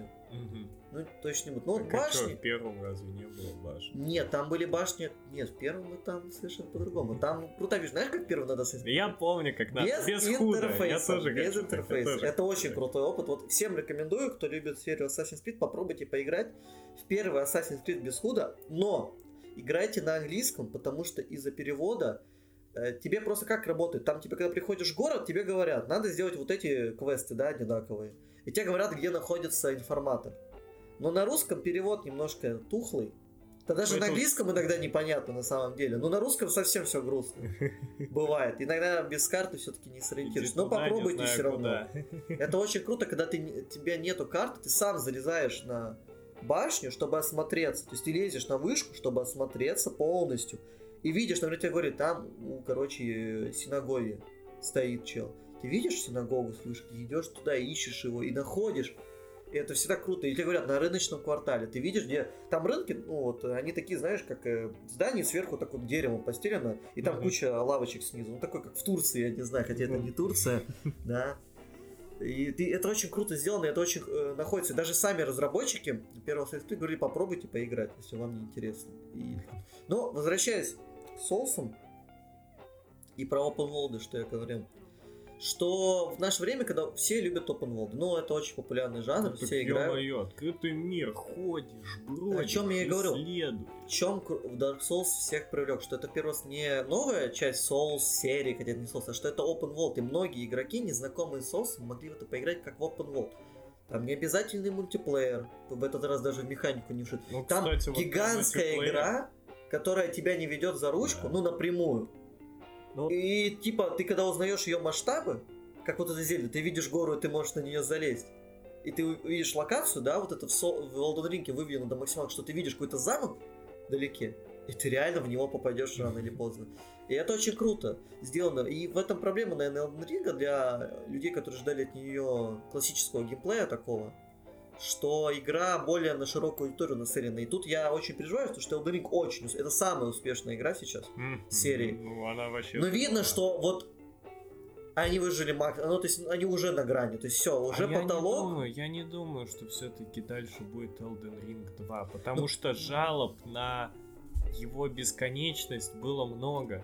Ну, и пон... как еще вот э, то, что ты говорил про синглплеер, мы с Арсом, когда покупали ему как на DR, по сути, этот Elden Ring, а, был мем, что я ему говорил, когда агитировал к покупке за full прайс, что когда еще ты поиграешь в новую Souls игру на старте с подпиской PS Plus, то есть, что у тебя есть доступ к онлайну, и он такой, да, это факт. А в итоге вот э, как раз-таки то, что ты все и говорил, что мультиплеер не нужен, он в итоге все равно играл синглплеерно. Он да. вообще не использовал сетевые в фичи и сказал, очень что... плохо в этом плане, что там нету цикла, нету побуждения игрока в принципе а, помогать. Он сказал, что ему наоборот даже так кайфовее. Он говорил, что да. вот как синглплеерная игра, Вот именно, Elden Ring круче играется в одного, когда ты вот этот, вот этот скиталец, да, некий, да. то, что ты вот скиталец, у тебя своя миссия, то, что всегда мы всегда в играем за андердогов. И в Elden это очень круто ощущается, что какие-то бога, что-то... Mm-hmm. То есть в Elden мир живет по идее, то есть события должны происходить без нашего вмешательства, но мы приходим туда и начинаем что-то двигать. Mm-hmm. И это очень круто сделано. Но, с другой стороны, вот я про механики говорю, да, и про боевую систему, что они достигли потолка, Угу. И который нужно менять. Читерить, чтобы стало да, сложнее. потому что по факту Elden Ring это сборка лучших как называется, лучшие хиты от Джоки и Боки вместе в открытом мире. Ну, местами они увлеклись лучшими хитами в том плане, что хиты повторяются. Там Нет, это, это то, что... Про, не, если про повтор боссов, это там есть одна локация в горах, которая это вообще забей. Вот. И еще, и... что это, про... господи. Что? Сбился с мысли. Ну да, да, да, я скажу. Давай, я к тому, что надо посмотреть на Секира еще раз, потому что Секира это, еще раз говорю, глоток свежего воздуха. И вот именно в нем даже там тоже геймплей, да, по факту тоже. Смерть у тебя часть процесса, тоже костры, mm-hmm. но боевая система другая. Это на босс-файте хорошо видно. Но что меня больше интересует, и зацепило, это как раз вот эти арены головоломки с мобами. Mm-hmm. Им нужно придумать себе, вот либо взять секировскую механику части, как-то ее прям вот допилить как, кстати, как ты не в курсе, как Секира продавалась? Неплохо, хорошо продалась. То есть, э, но суть в том, что это было как-то одноразово все-таки. Ну, потому что они впервые делали для издателя. Это ну, смотри, все-таки Activision издавал игру только на Западе. В азиатском регионе издавала какая-то еще компания, а в Японии они вообще сами издавали. А, Или Бандай. Ну, все равно, что это было профинансировано, и, видимо, может, поэтому ну, как было не так как Bloodborne и Demon Souls от Sony. Но я к тому, что... Студио Japan, они... Rest in Peace. Смотри, во-первых, там сюжет очень крутой, потому что вот проблема соусов как в сюжетной плане, там крутая идея. Во всех соусах одна и та же основная идея. Это про стоящую воду. Что в стоячей воде заводятся паразиты. Ну, то есть всегда нужно обновление мира, да, mm-hmm. то есть человек должен меняться, движение, движение. да, нельзя стагнировать, человек должен меняться, должно быть движение, обновление, развитие, то есть это прососы. Но Секира это круче всего передано, потому что там сюжет более понятный, там прям в диалогах тебе ну, некоторые да, там вещи нету объясняют. такого, что ты смотри на этот платочек и читай. Я тебе больше скажу, Секира все настолько понятно, что там вот ясно, есть челы, вот эти Асина, они типа последний клан, там же объединение Японии, mm-hmm. вот отдельный клан. И они готовы, главные вот это генетира, люб, любым способом, типа, получить бессмертие и защитить свой клан. И он для этого даже пытается использовать кровь божественного наследника, который, которого мы защищаем, вот этот Кура маленький, школьник, который мальчик-девочка похож, да? И он, Кура не соглашается дать ему кровь дракона, и он использует, э, так сказать, аналог, который изобрели как раз э, жрецы горы э, Кэмпо, это, который там рядом находится, это типа воды молодости, которые с помощью ставили эксперименты над детьми, чтобы mm-hmm. сделать э, бессмертную. У них только один, одна девочка выжила. Mm-hmm. Но вот все эти люди, которые выдали, э, выпали, вы, господи, выпили воду, да, в них паразиты заводятся. И там это такие саламандры, и вот в Японии, чем круто, там на самом деле есть вот дра- саламандра, это как противоположность дракону. Угу. Потому что саламандры, они даже у многих самураев избрались, потому что они очень крепкие у них были. То есть у них был панцирь, вот ты на саламандру их станешь, например, ты не... Я в жизни счет... не хочу становиться на саламандре. И, короче, ты не продавишь ее, а очень крепкий панцирь. Угу. И это даже а, это отразили, потому что там и феодальная Япония, игра про Японию, то есть это очень круто сделано, ну, то есть на двух уровнях работы, да, и на историческом, и внутриигровой. Глубинные смыслы. И, и, но они там как паразиты. Угу. То есть бессмертность, да, вот эта стагнация. И там даже видно, как человек меняется. Он становится как такая мумия, но не умирает абсолютно. Угу. И то же самое, а с божественной кровью еще хуже. Ты выглядишь так же, ты можешь сколько угодно возрождаться, но есть такая тема, которая тоже в геймплей вписана, божество, это драконье поветрие. Каждый раз, когда игрок возрождается, есть шанс, что кто-то заразится драконьим поветрием. С ним ничего не произойдет, ты можешь только квесты потерять, ну это такие, типа Мгм. сайт-квесты, которые просто для лора нужны. Ну и, во-первых, ты их можешь вылечить. Ну то есть своими смертями, своей божественностью, ой, бессмертием, главный герой обретает других на смерть. Мгм. И это очень круто в игре понятно и передано. Почему, и почему Кура хочет избавиться от этого? Потому что его кровь ведет, типа, к страданиям других. И что бессмертие, да, это, типа, никакое не благо, потому что в одном случае ты заражаешься паразитами или делаешь, наоборот, другим больно. И то, что нужно вот это обновление. И там есть концовка, но я думаю, концовки не сильно страшно. Не страшно. Есть э, концовка возвращения, так называемая. Там по лору, я на самом деле не очень тут знако- знаток истории, что дракон пришел э, с запада, он мне говорит, это имеется в виду, наверное, Корея, Мгм. или Китай, я честно не знаю. И в конце игры ты дитя вот забирает внутрь себя Кура, и вы уходите типа на, на запад. Мгм. Типа вернуть дракона, откуда он вернулся. Прикольно. И вот проиграв Секира, ты лучше начинаешь понимать лор на самом деле других соусов, которых вот эта идея для многих очень непонятна. Про обновление мира, да, Да, и да, про да. то, что в, стоя- в стоячем озере, ну, вот озеро, когда оно не, не- не протекает, зацветает. да, оно зацветает, По- в нем водятся паразиты. И то же самое с человеком. Ты, кстати, я сейчас э, сидел, улыбался долго, когда слушал, потому что меня внезапно прям как осенило. Я подумал, что я знаю еще одну историю о бессмертном самурае, которому не нравится его бессмертие. Это пятый сезон Самурая Джека. Да, ну Ладно, там, я знаю, что там там другая история. Но все равно в целом мем, что бессмертный самурай. Ну да, да, да.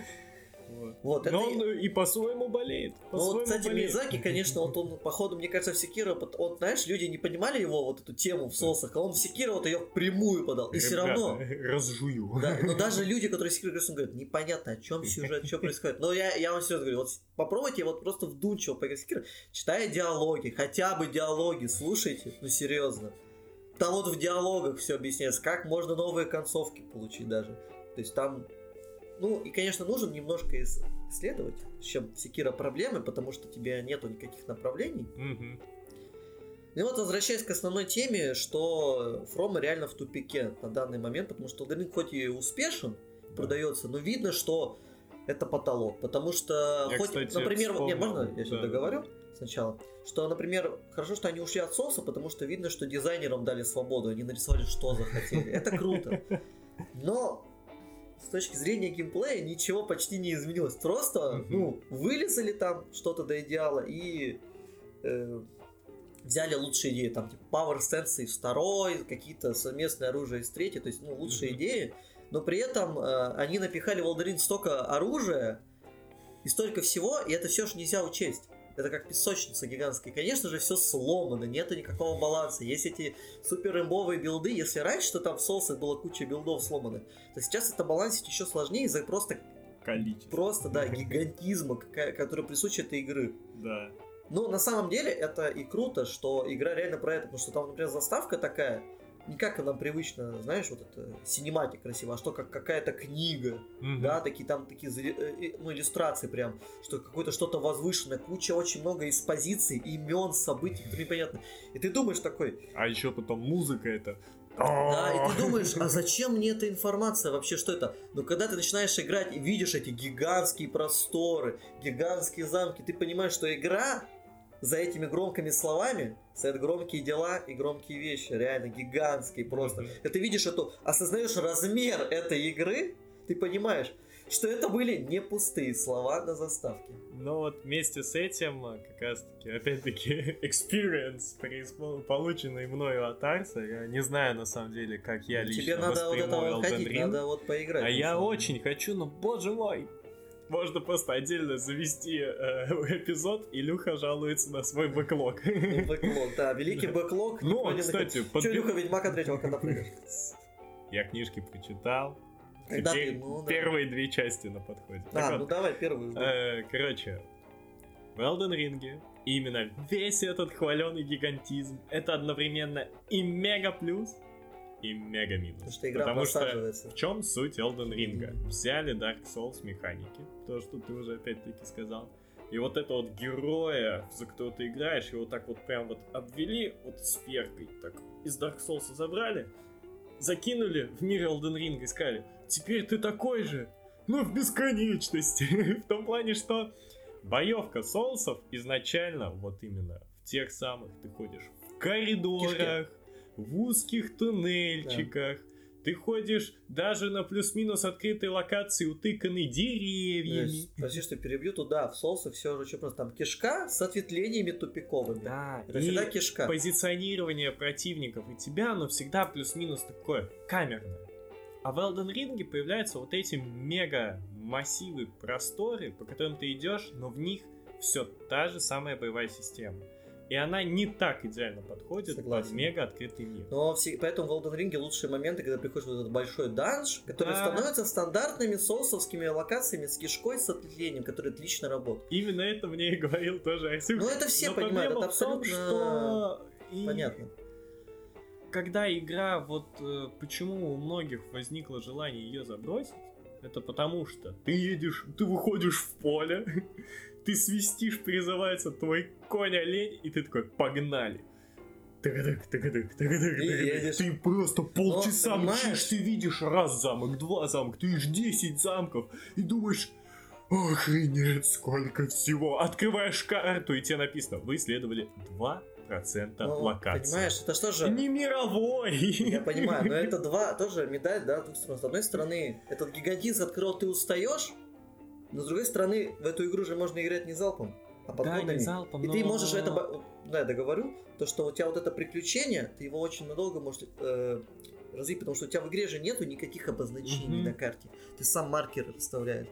И я, на самом деле, почему мне нравится Elden потому что это такое прям вот отдельное приключения в гигантском мире тебя вот одного. Ну, по сути, это вот игра, которую как сесть и проходить только... год. И почему бы и нет, когда знаешь, у нас игры ну, выходят... Ну, сейчас-то да, сейчас... Ну, нет, все равно в этом году, мне кажется, лучше Elden Ring игры ну, до сих пор не вышло при всех ее огрехах и проблемах. Я даже не помню, что в этом году. Да, ничего, наверное. Ну не, ну вышла игра от русских разработчиков Черная книга, но мы бы не поговорим, когда я ее допройду. Очень крутая игра, всем рекомендую про наш славянский мир. Мир. Ну не мир скорее, а мифы, да, фольк наш. Ну даже не прям славянский, а про пермские сказки. Ну так, кстати, да. это конкретно именно Северные, вот это вот именно места, да. северные славяне. Ну, не славяне, не северославяне, но то, что вот именно про Россию, которая на севере, где у них немножко своя культура сложилась. Да, с которой с финно-угорскими тоже переплелась, и у них свои мифы, да, какая-то своя вот эта религия, язычество сложилось. Это очень крутая игра, обязательно поиграйте. Она многим может напомнить неожиданно третьего Ведьмака, но в 2D. Ну, поиграйте.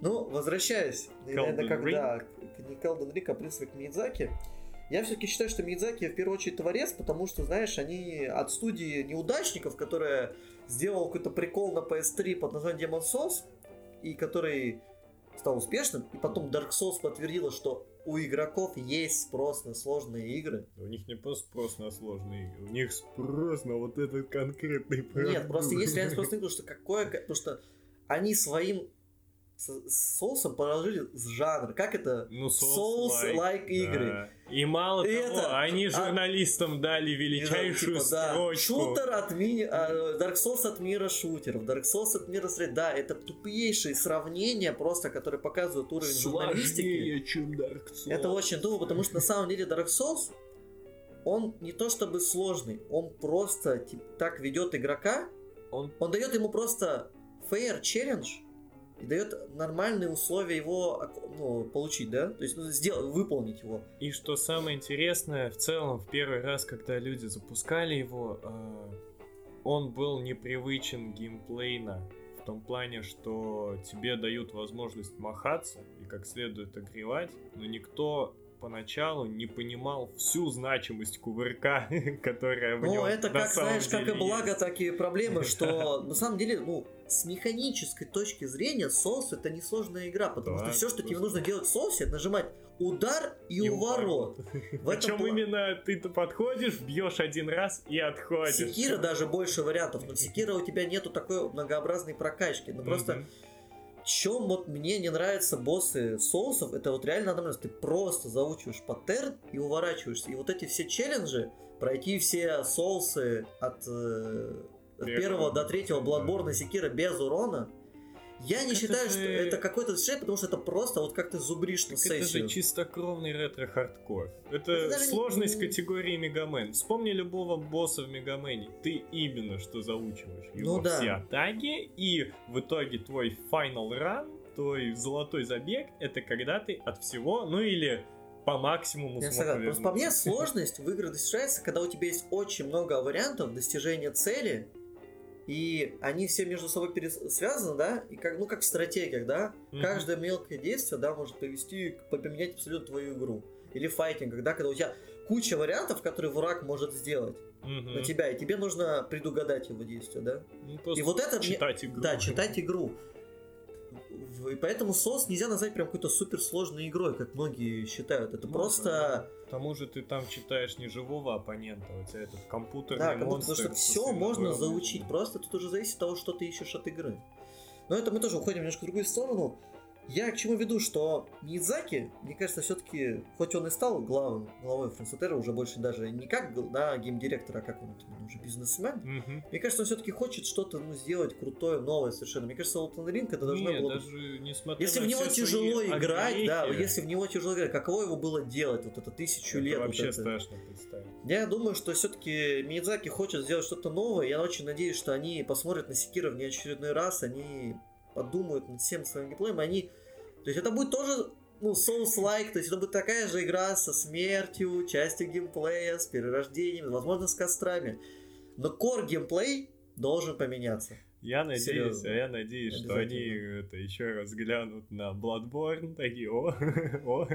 А еще я надеюсь, что на они глянут на Марио карты такие, Bloodborne, Bloodborne карты. да. Ну вот если, ну знаешь, ждем Bloodborne карты на PC, я думаю. Жестко, жестко. Это жестко, на это можно вести. Так, короче, все, Миядзаки, просто сделай Bloodborne карт, ну и все. Не, Миядзаки э, тоже чуть-чуть, чуть-чуть сверху докидывающий потку соли, не знаю, чего. А в целом, несмотря на то, что вот он стал директором, там, можно сказать, глава студии, все дела, что он уже должен также mm-hmm. и о деньгах очень сильно беспокоиться. Ну да, у него очень много бумажной работы получилось, которая ведет вместо директора. на это, э, этот человек не превратился в типичного American businessman, э, ну, Рэнди Пичфорд. Он мог превратиться в типичного японского бизнесмена, понимаешь? Это тоже другая сторона. Но, э, несмотря на это, каким бы массовым или еще каким продуктом не был Elden Ring, тем не менее, это все равно получилось. В корне это хорошая игра. В корне Нет, игра прекрасная. То есть, и на фоне всего, что факту, выходит, это факту, очень хорошая игра. Все-таки нельзя забывать заслугу, что не, не случилось чего-то вроде мы добавляем изимод. Ну, мне кажется, в этом плане Миязаки очень четко, потому что он всегда говорил, что он хочет э, не завалить игрока сложности, а дать вот именно этот опыт. Угу. Ему не... Он не говорит про сложность никогда. Он говорит, он хочет, чтобы вы... Про, про мозаихизм. Ну да, и про его любимые ножки еще. Он любит ступни, он как этот товарищ. Я хочу, чтобы моление было. Ну раз мы, да, продолжаем эту тему, я еще хотел что сказать, вспомнил что на самом деле геймплей, который вот мы видим в Секира, и даже в Elden но в основном Секира был по факту невозможен до последних консолей, например, до PS4. Слишком быстро? Просто железо не могло такое обработать. Ну, то есть, физически во времена Демон Соса невозможно была игра как Секира, такая динамичная. Ну, почему же? Это Devil May Cry 3 выходил Я понимаю, но я к тому, как хитбоксы работают, ты имеешь, вот сравни хитбоксы первого, второго Dark Souls и третьего, где вот так стрела может рядом пролететь и тебя не задеть. Ну, наверное. И то же самое в Секиро. Не вглядывался. Я в Bloodborne в хитбоксы вглядывался. Ну, да. Ну, короче, Мидзаки, удачи. Сделай нам хорошую игру, не разочаровывай. Мидзаки, я поиграю, честно поиграю в Elden Ring. Да, да, да, да. Мы верим, верим ему. И Секира, Elden Ring, и в третьего Ведьмака. Ну, Еще короче... не Ер автомату пройду, честно, честно. Честно, честно. Ясно. Да, отбивочка, отбивочка.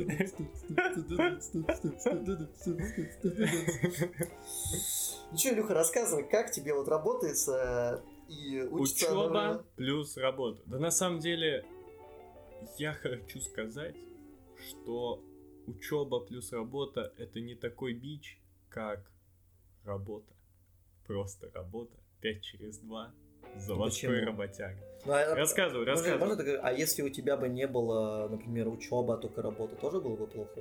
Ну, я же как раз таки преисполнился грустным опытом, именно когда сугубо работал летом. Мгм. Я понимаю, что в сочетании учебы плюс работа, несмотря на дефицит времени, у тебя разноплановые буднича- будничные активности. В целом, что-то учить, я от осознания того, что когда я был школьником и услышал от нашего крутого учителя истории Оксаны Анатольевны, что человек учится всю жизнь, а Ты не воспринял ее слова всерьез, нет, да? я их воспринял серьезно, я тогда был в ужасе. Что Потому это что правда. первое, что хочет сделать школьник, это закончить 11 класс И больше не учиться. катись, оно все лес. Но, к сожалению, Но с потом, возрастом ты да. понимаешь, что это слова А сейчас у меня уже преисполнение категории «я хочу учиться», потому Ну, что не хочу стагни- работать. В стагнирующем озере заводятся Да. паразиты. Это знаешь, на самом деле с работой связано. Мне отец раньше говорил, что нельзя оставаться на одном месте, если тебя за 2-3 года либо не повышают эти повышения, если ты остаешься, то нужно менять работу, либо вид деятельности, потому что ты так и останешься. Если ты один раз это вот сдашься, ну то есть то, что тебе ты не видишь перспективы, в луже, ты да. навсегда засядешь. Даже вот у меня сейчас на работе есть э, коллега говорит, я тоже думала, что приду на годик, уже 7 лет здесь. Господи. Да, и такое. Поэтому даже я на своей работе, знаешь, в первой неделе уже смотрю, куда бы я мог еще пойти. Потому что всегда нужно искать варианты, либо, если ты пришел на работу, нужно думать о Либо карьерном внутри росте. работы, да. либо если ты понимаешь, что тут потолок и ничего не сделать, Или работы. тебе не хочется, например, то надо менять обязательно. Иначе это Потому что... классик, серая лайф, и ты будешь постоянно заложник этой работы, и никакого конца края не будет видно. Да. Не, ну если тебя, например, ну, наверное, только в случае, если тебе вот реально нравится вот это место, и тебе нравится вот твоя должность, и тебя вот реально вот ничего. Не, если ты получаешь удовольствие, Тогда то живи, без проблем, да. Значит, ты в своем месте. Просто это- да. Ну, один на Это миллион шанс. это, редко, это да. очень мало кому идет, потому что даже люди после говорят, это мое, все, я буду этим заниматься, я буду Да, журналистом. а я потом буду- даже не Проходит год. месяц, проходит, и говорят, все, я не хочу, я хочу убиться, все, ничего не хочу делать, пожалуйста, отпустите меня, пожалуйста, я спадки хочу. Ну вот. А у меня именно был опыт, что как раз таки еще появилась возможность пожить летом вот в августе у бабушки. Потому что она была в Выборге, и мы вот с Машей жили как отдельно. И как раз таки вот этот вот полностью и, имитация взрослой Ну, жизни. ты живешь один полностью, да. Ну, типа один. Ну, типа есть вы- один. Вы сами живете. Ну да, живешь один Да. с девушкой, ходишь на работу. Да. И в итоге, что было? Ты просыпаешься. Так как я вставал в 5.30, это я вообще считал грех человека, которому не обязательно вставать на завод к 8, будить тоже в 5.30, но иногда она все равно вставала, потому что м, чуткий сон, что поделать. И обычно сам готовил завтрак, э, если она просыпалась, то вместе как-то делали, но все равно ты готовишь завтрак, потом ты идешь на работу, у тебя должен быть заготовлен обед, чтобы пообедать Правильно, на да. работе. Я тоже Потом самое. ты возвращаешься домой, у тебя должен быть сразу либо знать, что приготовить, А ты ужинаешь, да? Либо я просто вот... э, сразу Сори, ужин. что я говорю, я просто вот на преисполнился на работе, как называется, только завтракать и обедать. Я не знаю, по-моему, это кринж. Почему кринж? Ну, наоборот же всегда говорят, ну, вообще надо многоразовое питание. Ну, Типа, многоразовое, но я считаю, что, вечером просто, мне кажется, ну, знаешь, такая же фраза, завтрак ешь сам, обед раздели с другом, а ужин отдай деду. Я не знаю, откуда эта фраза, я вроде я что-то болт похожее говорил когда давно. И на самом деле мне так нормально. Потому что, ты знаешь, есть такая тема, как интервальное голодание, но тут обычно едят утром и вечером. Я просто... Хотя в твоем э, случае тебе интервальное ну, голодание явно не нужно. Я, вешу 66. Все надо, да, после перекопа, после корабля. Илюха, если что, месяц провел, э, для тех, кто не знает, на корабле. И там, он и так был.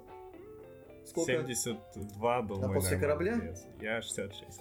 Ну, При короче, ми- росте метр девяносто. ну, вот помянем, товарищ. Ну, давай. Ну вот, и э, я обычно мега голодный, и нужно ужинать. А еще иногда бывает, что из-за голода у тебя наоборот, ты такой, ты встаешь в блок, и ты ничего не можешь делать. Это самое Да, ужасное, да, что есть надо такое. преодолевать. И вот этот лайфстайл, когда ты целиком погружен в эту рутину, потому что мы попеременно хоть и делали, но все равно нагрузка получается большая. Я в, не... в такие моменты начинаешь осознавать, сколько всего для тебя делала и делает мама. Ну, это абсолютно верно. Когда Жить с родителями, это, посуду, конечно же, все попроще. Если посудомойки нету. Вот, стирка, вот это Да, надо самому это все да. заниматься. И еще тут накладывается, что так как э, опыта самостоятельного жития нету, такой здоровый лоб домашний, так сказать, то ты всему этому учишься постепенно. А в учебе-то еще сложнее. То есть, если хоть какой-то навык базовый есть, окей, у меня я могу приготовить гарантированно 2-3 блюда, а их надо на всю неделю. У меня там, например, из 13 необходимых э, блюд, которые надо там заготовить, э, типа если смотреть на неделю, что у тебя каждый день 3 приема пищи, то это 21 прием пищи. Ну, ты же готовишь, и например, ты, например, го... на ну и обычно, например, За, обед на, один на, на два дня, на два да, дня. Да, наперед готовишь. Вот, но и все равно это получается надо очень много. У меня есть гарантированно, ну окей, допустим, 4 блюда. И это надо постоянно придумывать, что приготовить такого, что еще, типа в целом, как посчитать там калории и прочее, прочее. И вот тот э, разум все накидывается, и осознаешь, что в целом мало того, что тебе все это надо сделать, так еще и с готовкой, мойкой и прочим-прочим, у тебя свободного времени остается час с 9 до 10 вечера, перед тем, как лечь спать. Ну, это вот реально твоя и я проблема. вот в мега петле жил, да. когда вот я вот на этот завод катаюсь, я посчитал... Сколько ты тратишь времени на дорогу? Я специально посчитал не просто с дорогой, а в целом, что у меня от суток уходит 10 часов 48 минут на дорогу плюс работу. То есть э, половина... Спи, а спишь сколько ты, 7 часов? Э, семь с половиной. И то мне это... И сколько со сном и дорогой, получается, выходит? Ну... Сколько у тебя свободного времени должно остаться? Ну, к 10 часам 48 минутам прибавляем 7,5 часов сна, и выходит, что это... Ну, еще и не закладываю, типа, приготовление завтрака. 18 часов, типа? Э, ну, да. То есть у тебя остается в сутки сколько, получается, 6 часов? Ну, ну это где-то они у тебя теряются. космическая цифра, да. Ну, слушай, ну, они теряются. Готовка, вот как раз таки, и туда закидываешь оставшиеся домашние обязанности. ну да, 6 часов, а если Походы ты... в а, магазины. С учебой, если... А с учебой я наоборот сейчас на нее уповаю, потому что мне очень повезло с расписанием. И у меня всего три учебных дня, и все пары всегда в утро. Они у меня... А как работа будет? Э, и сейчас я скажу. У меня пары в понедельник, вторник и четверг. Mm-hmm. Среда, пятница, суббота, воскресенье, выходные дни.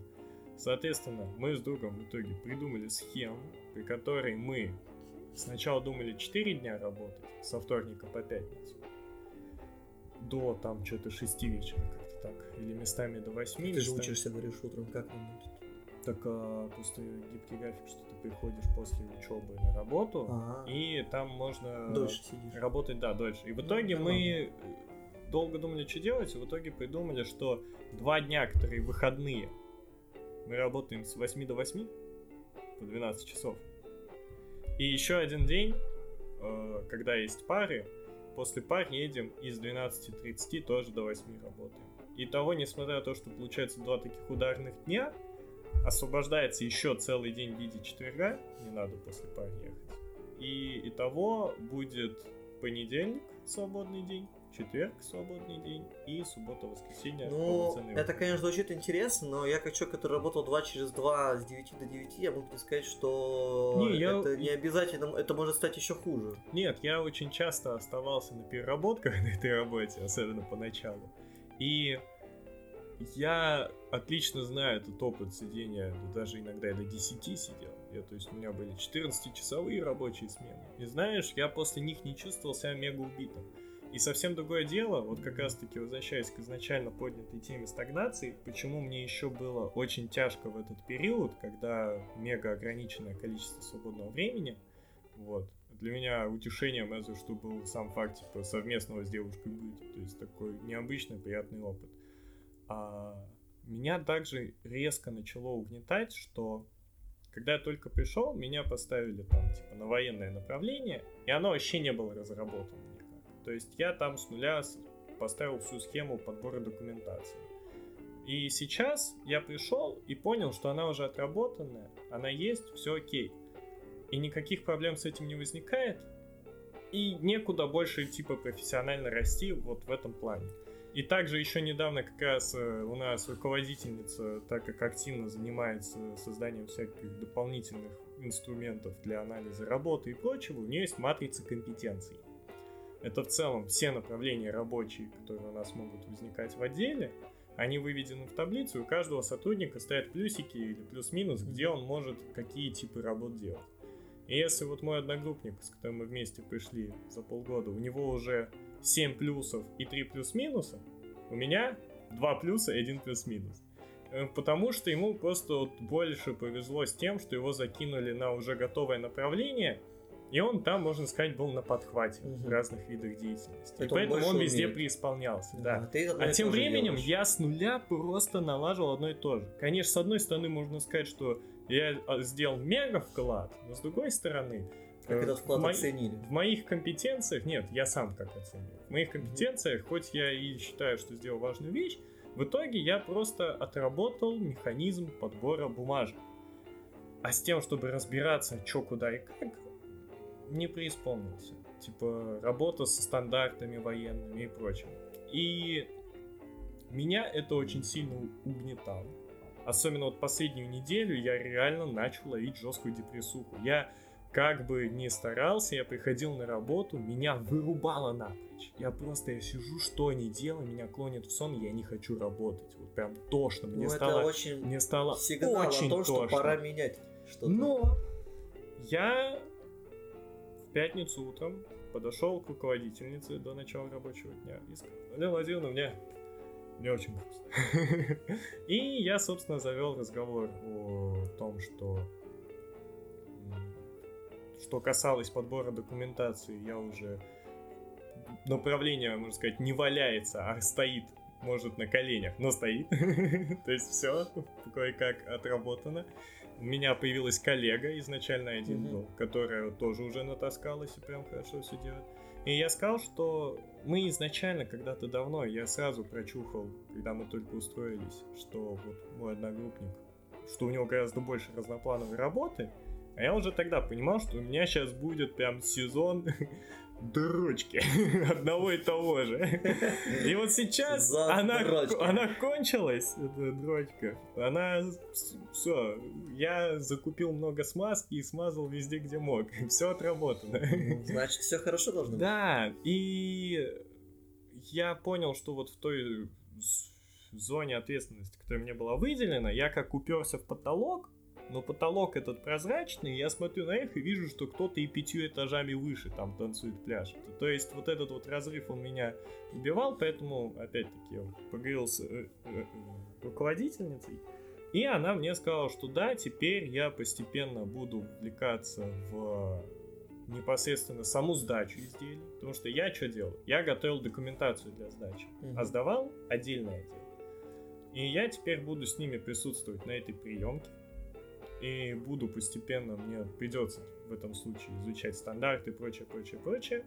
И просто от одного лишь состоявшегося этого разговора, от того, что появилась перспектива для дальнейшего роста, у меня был такой буст морали, я понял, что я впервые сижу за последние несколько недель на работе, и меня не вырубает спать. Я такой, э? Как? Мне внезапно не было так скучно, у меня снова появилась вот эта вот ответственность перед собой, что надо теперь показывать опять хороший результат по подбору, там, типа, заранее что-то делать или еще что-то, чтобы успеть выделить время для того, чтобы присутствовать на самой приемке. Ага. И, в общем, получается, что э, тема, когда у меня возникала в голове, о том, чтобы обсудить учебу плюс работу и ее тяготьбы. У меня она в первую очередь еще играла от того, что я чувствовал, что работа меня начинает убивать. А сейчас на ней, так как опять возникла возможность для роста, я снова преисполнен верой в светлое будущее. И к тому же у меня вот эти мысли, я постоянно пытался это делать в ВУЗе, Но сейчас я впервые задался целью прям по-настоящему рабочим это сделать. К тому же у меня есть график работы четкий, график учебы, чтобы опять-таки составить еженедельное расписание, но в этот раз такое, которое я смогу реально исполнять и реально которому следовать. То есть сесть, подумать и расписать. Э, потому что когда я раньше его делал, я в итоге создавал табличку в Excel, который заполнял, печатал, это, смотрел на нее. Это такой... очень нехорошая вещь. Я, списание я себе тоже иногда делаю, когда нужно много всего успеть. Да. Но я... у меня вот это много чего успеть, оно вот мне отдельно надо посмотреть вообще, я хочу выписать, чем я хочу Все заниматься, вещи. проранжировать, чтобы выделить все-таки первоочередные вещи. И уже начать под них конкретно выделять время. Потому что я рисовал вот, говорю, расписание, печатал, смотрел и забивал ее. Ну, это что... очень сложно начать делать расписание. Ну, ты знаешь, может быть проблема, что, знаешь, жизнь по расписанию тоже тяжела, потому что иногда могут, когда ты план... я вот человек, который любит все спланировать за, на неделю хотя бы, mm-hmm. когда из-за внешних событий или других людей, да, да. А как по стоицизму говорится, ты не можешь влиять на действия других и мысли других людей. Именно... У тебя что-то сбивается, это очень грустно, но я тут тебе вопрос, то, что ты говоришь, что у тебя есть развитие, но тебе, в принципе-то, хочет оставаться на этой работе, ты не хочешь сменить вид деятельности, то, что, например, ты на, на дорогу очень много рисуешь. Тебе приходится встать в 5 утра, чтобы успеть к 8 на работу. И во сколько ты возвращаешься домой? Я в 5.30 уже на метро станции около дома. Нет, и... дома во сколько ты находишься? Ну, 5.56. Ну, то есть в 6? Да. Ну, окей, ты заканчиваешь, конечно, раньше, но просто тебе... Сколько вот на дорогу уходит? Ну, получается, от двери до двери час десять. Ну, типа, прилично. Да, но Хотя Потому бы что я, вот эти даже хотя полчаса, бы я это катаюсь... целый час э, любой видовой деятельности. Ну, я в дороге в метро либо отсыпаюсь, либо читаю мангу. Ну, это неплохо. Так что... Ну, то есть тебе устраивает Да, я всегда любил в дороге читать, э, типа что-то ну, смотреть. Что да, но в первую очередь читать. Я всегда любил читать. Your time. Да, поэтому я в дороге очень преисполнен тем, чтобы читать. Я помню, у меня был период, когда с электронной книги, книгой я вообще иду по улице, а я на ходу очень часто читаю. В этом случае, знаешь, я перешел на аудиокниги, потому что, во-первых, мне иногда читать просто тяжело становится, когда ты утром едешь, ну реально нет желания читать. А я обычно... А слушать ты всегда можешь. И когда за машиной едешь, очень удобно аудиокниги слушать. Я так засыпаю. Не, не, ну знаешь, я, еду, я, я делаю виды деятельности, например, когда ты за рулем, ну заснуть ну, такое да. себе. А в метро-то ты сидишь такой. Ну, в метро как-то я, просто, я сфокусировался чуть-чуть получше. Потому что когда, например, э, дома, например, если ты будешь слушать его книгу, то ну, в кровати, то 10 секунд и... Ох, да. Хотя за самой книгой тоже засыпаю часто. Да, но тем не менее. было такое же. Но, то есть, тебя устраивает все в этом моменте, когда ты увидел, что у тебя есть шанс. Ну, то есть, просто я, я этому вообще разговор хотел тому, как вообще свое время вот построить, чтобы заниматься какими-то своими вот интересными вещами. То есть, даже вот этот подкаст, да. чтобы мы уже, мы при больше, наверное, я не знаю сколько, мы уже три недели пытались выбрать время, чтобы встретиться и записать каждый раз что-то происходило. Так то вот. какие-то дни рождения, да. то какие-то поездки, то какая-то еще фигня. Но вот реально, это взрослая жизнь, она наступила неожиданно и резко подкралась. И вот и у тебя куча дел. У меня возник ответ. У меня возник ответ, как, собственно, это делать. Типа, смотри, дело в том, что а, почему я вот до этого делал себе рисованное расписание, которому я не следовал. Потому что если это зависит от твоей личной готовности говорить нет другим планам. Вот весь вуз и вплоть до конца вуза я только недавно ощутил, что все, во мне накопилось э, желание поменять это восприятие. Я всегда не хотел упускать спонтанные встречи. Когда внезапно что-то да. врывается, я говорил да, да, да, да еще да, раз да, давай, Это давай, вот то, что давай. у тебя всегда было, потому что я вот уже давно приучен к тому, что вот эти тусовки, что нашей компании, что вузовские, если у меня есть планы, если только там что-то, ну, не супер крутое, а вот типа, ну давайте просто соберемся. Если я заранее запланирую, я говорю нет, потому что у меня было, потому что вот даже сейчас, например, вот я могу взять эту неделю. Меня на этой неделе есть работа, да, там, угу. с 9 до 5. У меня в четверг есть ВУЗ. У меня есть РТ, Rate Time, Да. который у меня происходит в 9 вечера. И между этим у меня есть промежуток, когда мне нужно прийти домой, там, помыть посуду, приготовить. Плюс мне, за- мне нужно заняться. Я, например, готовился к подкасту, да, что-то там прочитал, настраивал аппаратуру. Мое почти. Мне нужно было, я, мне нужно было сидеть, разбираться с Linux, который я хочу установить. Мгм. При этом надо для ДНД еще за эту неделю успеть написать, написать бэк. Я пока только наброски сделал. Мгм. И завтра мне надо ехать за родителями, да, надо, они попросили меня отвезти. И типа, ты когда на неделю эти все планы планируешь, да, тебе нужно вот как-то либо додержать, либо где-то записывать, потому что ты хочешь столько им заниматься, и когда тебе резко, спонтанно пишут, давайте в субботу встретимся, ну ты вот, например, вот у нас сейчас суббота, я помню, что вот я договорился с тобой там утром встретиться, записать подкаст, вечером мы, возможно, кое-куда пойдем, возможно. То есть уже распланировано, но даже я сейчас думаю, потому что когда меня позвали вечером, я думал о том, а хочу ли я идти, потому что в этот момент я могу сделать это, это, это, что у меня, в принципе, в плане есть там на месяц. Мгм. И куда я это еще могу засунуть? Ну вот. И вот эти встречи, это нужно вот реально научиться говорить людям нет. Так не и только, не, самое важное, особенно своим друзьям. что говорить нет не для того, чтобы воспользоваться другими планами, а чтобы воспользоваться теми планами, которые ты откладываешь на себя. Вот именно Да. корневая тема. Я всегда, всегда вот над твоими рейд-таймами какое-то время я хихикал. Что за план, блин? Чувак говорит, я не пойду, я буду сидеть дома и играть в Потому что компьютер, это видеоигры». договоренность с другими седьми, семи А, человек. По факту, по факту, я когда задумываюсь, я всегда жаловался в первую очередь на то, что у меня нету времени на себя. Так вот, дело в том, что когда тебя спрашивают, занят ли ты в среду, я обычно прикидывал, да вроде никто мне никаких appointments, типа за- Дело, заранее да, запланированных встреч не назначал. Но Но о том, что я том, бы что мог дома вечером чем-то своим заняться, я это не прикидывал, у меня даже никогда не возникало как образ. И вот сейчас я окончательно созрел для того, чтобы в расписание полноценно вставить какие-то виды деятельности, которые хочется делать самому, и которые вот а, у тебя стоят так же железно, как если бы ты ходил на какие-нибудь курсы или чем-нибудь занимался. Потому Как, что, например, как- если люди ходят на- обучаться на музыкальном скажу? инструменте, Как говорил один классик, саморазвитие и работа. Образование, А, самообразование а плюс уже- развитие, А вот. Нет, тогда была уже работа. Но это бо- больше вольнуло, для меня больше Но я к тому, что человек-то оказался прав абсолютно. Да И- Дига всегда был прав. Нет, даже когда его шеймили, клеймили с ливером, прочим, прочим, я понимал, что пока мы тусим, он реально Потому что делает вот эти дело. все тусовки, на самом деле, если нету какой-то, ну, вот реально запланированного, нормального контента, это все вот это, как называется, рыгаловка с пацанами. Да, в этом иногда есть кайф, но когда твое почти каждые выходные или свободное время этим все заканчивается, начинаешь задумываться, на что ты тратишь жизнь. Да. Потому что, э, как говорится, детство заканчивается, и даже у ну, любой, короче, вот это, вот этот переходный возраст, да, между взрослым и типа ты полувзрослый, как у нас сейчас у всех э, нас и наших сверстников, да, у людей, у которых 20 плюс лет, там 20-24.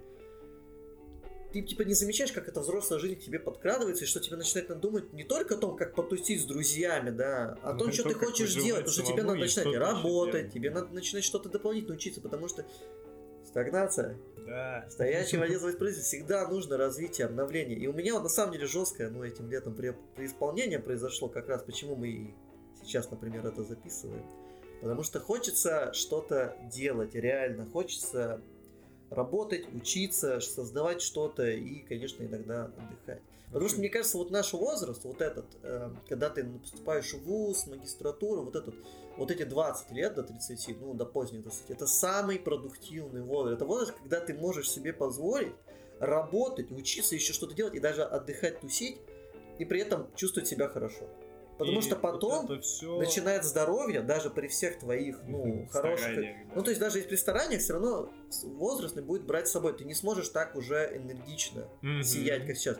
Поэтому мне, например, преподаватель, когда мы еще в школе учились по истории, говорил, что вот, вот период, когда ты поступишь в ВУЗ, это лучше, когда ты можешь позволить себе работать, учиться, развлекаться и еще как-то саморазвиваться. Это цени этот период, потому что это будет вот то, как ты проведешь это время, определит твою дальнейшую жизнь. Мгм. Потому что в этот момент ты можешь успеть сделать больше всего. По- Потому что на самом деле потом ты уже...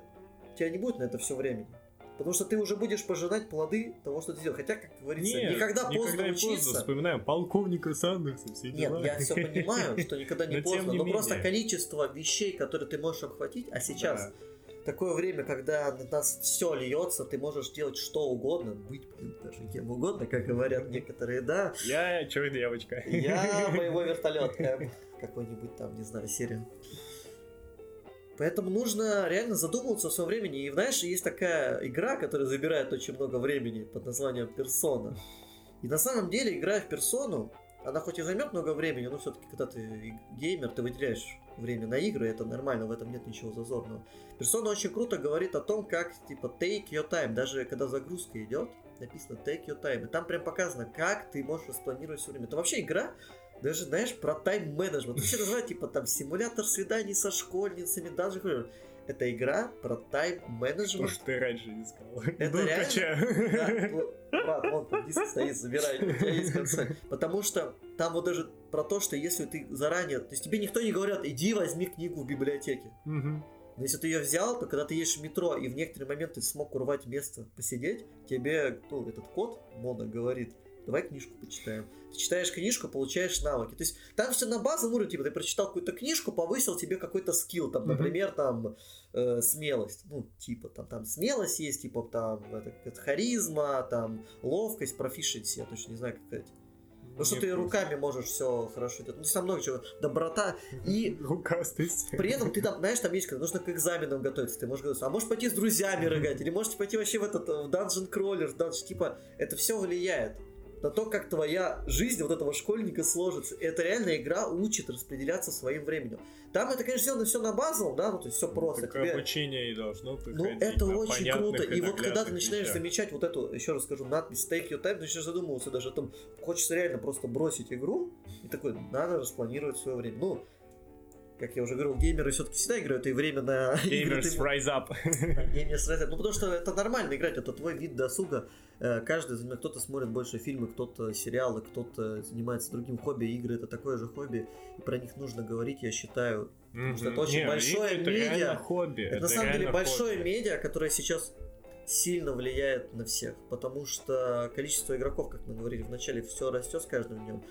И разбираться в играх очень важно, потому что, в принципе, игра это такой вид деятельности вообще для человека, базовый, Мгм. который необходим, поэтому никогда нельзя говорить, ну вот уже сейчас отошли от анекдота, что что ты как ребенок все в компьютерные игры играешь, потому что некоторые компьютерные игры такой опыт передают, да, и вообще истории сра- лучше многих книг и И Фильмов, фильмов, да. и сериалов, и... Да. И вообще, знаешь, мне кажется, музыку, что игры ближе, Да и на самом деле. Игры по нарративу ближе к книгам. Потому что в фильме это очень, например, ну если не про сериал говорить, а про фильм, это очень вот сжатый. Фиксировал. Фиксированный Да. час там, ну, два часа, предположим, да, средний. Книги, как ты В книге, думаешь, да, ты и тоже происходит. читаешь в своем темпе, что что и в игре также ты игру проходишь в своем темпе. Это когда вот разработчик делает игру, они могут понять, что игрок здесь вот прям в этот момент, когда Сейчас будет спойлер The Last of Us 2. Ха-ха, не с- Ладно, не вот это Да не я, я ее с я все ты прошел? Когда, например, Джоэла, короче, когда гольф, короче, происходит. Клюшкой. Да, с клюшкой происходит. Типа, игрок в этот момент может выключить, и он собьет нарратив. И разработчики должны всегда знать, что игрок в любой момент может поставить игру на паузу, ну, условно. Ну, то есть, короче, оставить ее, потом проиграть. Как и с книжками. А фильмы, я вот почему очень не люблю смотреть, вот у меня есть друзья, которые говорят, давай, типа, сейчас там видос или фильмы, ну, какой-нибудь видос, я имею в виду не какой-нибудь тупой, а какой-нибудь серьезный там эссе видео. Мгм. Посмотрим, потом утром посмотрим. Не, я не могу, мне нужно сфокусироваться Согласен. четко, да. И с фильмом то же самое. То есть, типа, ты смотришь фильм, это цельное произведение. Мгм. Ты должен смотреть. То есть, ты смотришь либо фильм и понимаешь, что тебе не интересно, и ты его вырубаешь, либо досматриваешь, чтобы, ну, мне не суть, либо ты его смотришь залпом, получаешь цельный опыт. У меня с этим, кстати, сильная проблема связана. Что с восприятием ценностных произведений, что у меня такой же подход и к видеоиграм.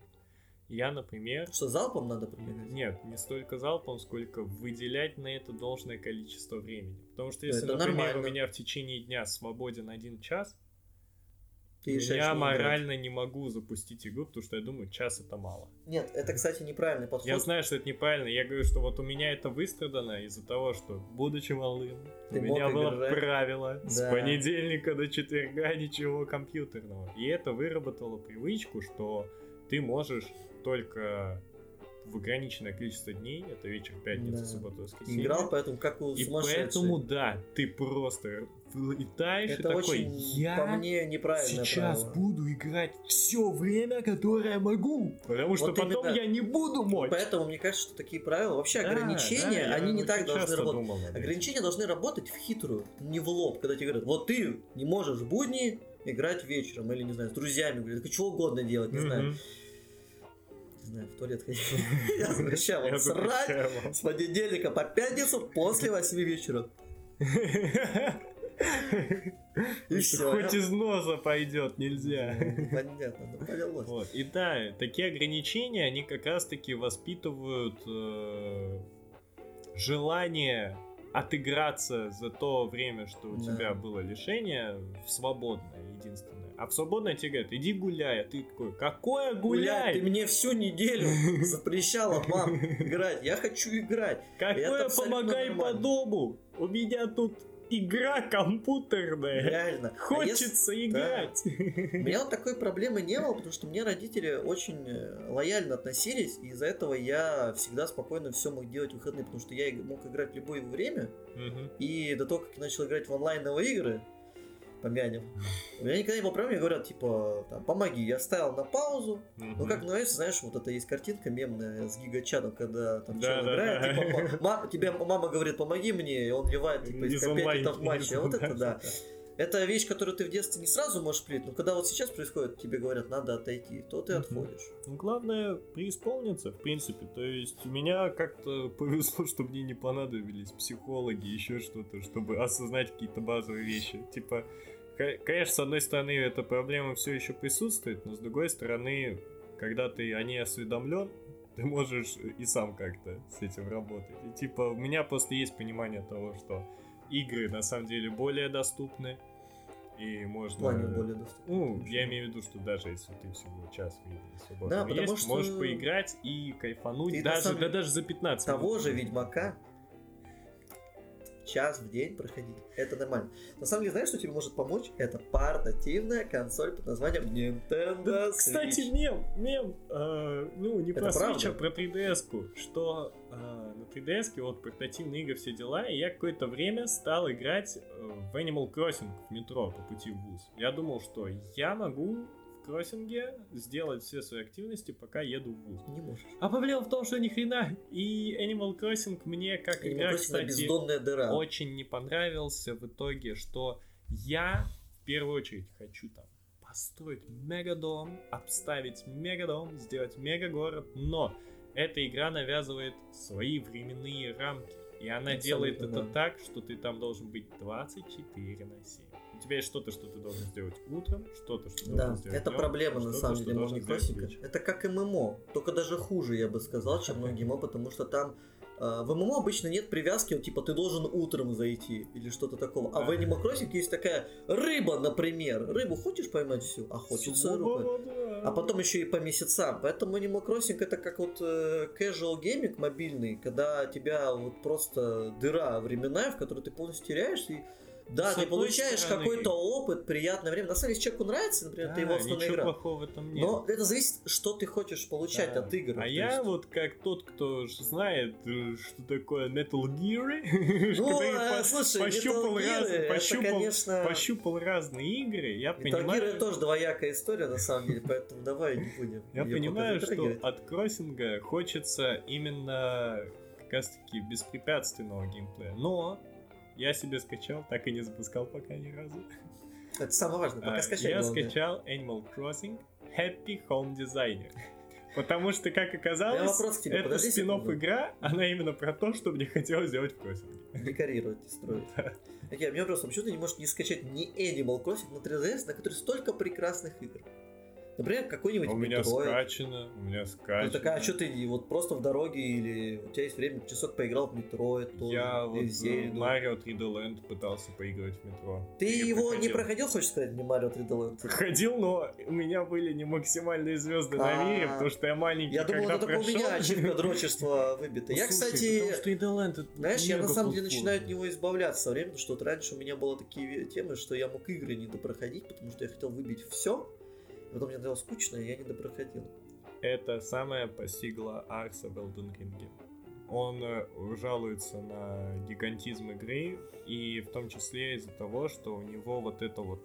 Он ходит везде он ищет Ну, это нормальная тема он для пылесосит да. по максимуму. Нет, а в этом это а лук в Elden такой. Ring нельзя пылесосить по максимуму. Если Нет, ты будешь почему? пылесосить все, Ты просто- игра станет бесконечной. Ну, она не станет бесконечной, просто это Большинство очень по гайдам играют, по Просто, гайдам.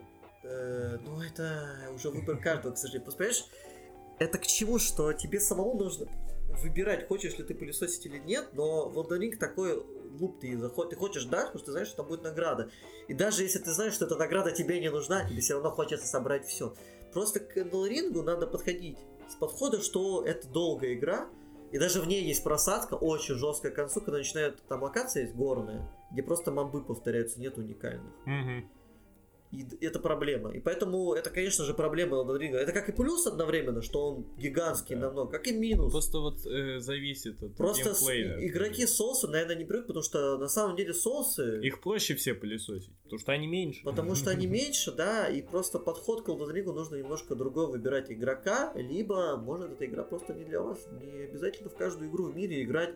Особенно Это сейчас, когда игры выходят. Понимаете, это даже если брать только AAA проекты, да, а если взять инди-сцену, которая живет и развивается, где выходят уникальнейшие Мгм. игры. Э, Говоря о той же черной книге, да, например. Я, кстати, когда впервые за долгое время даже тот же Витнес мы с Машей играли. Это я который пом- головоломка. Да, да. Он Я помню, крутая я игра. осознал, так, играя в него, что я миллиард лет не трогал руками инди-игры, и что А вы прошли они... Витнес, кстати? Да, но мы финальной головоломки там уже подглядывали, потому что Ну, мозг там- совсем Там, кипел. ну, там реально но концовка нас мега расстроила. Там есть секретная концовка. Да? Где видосик, где он просыпается от компа. Мне так показалось.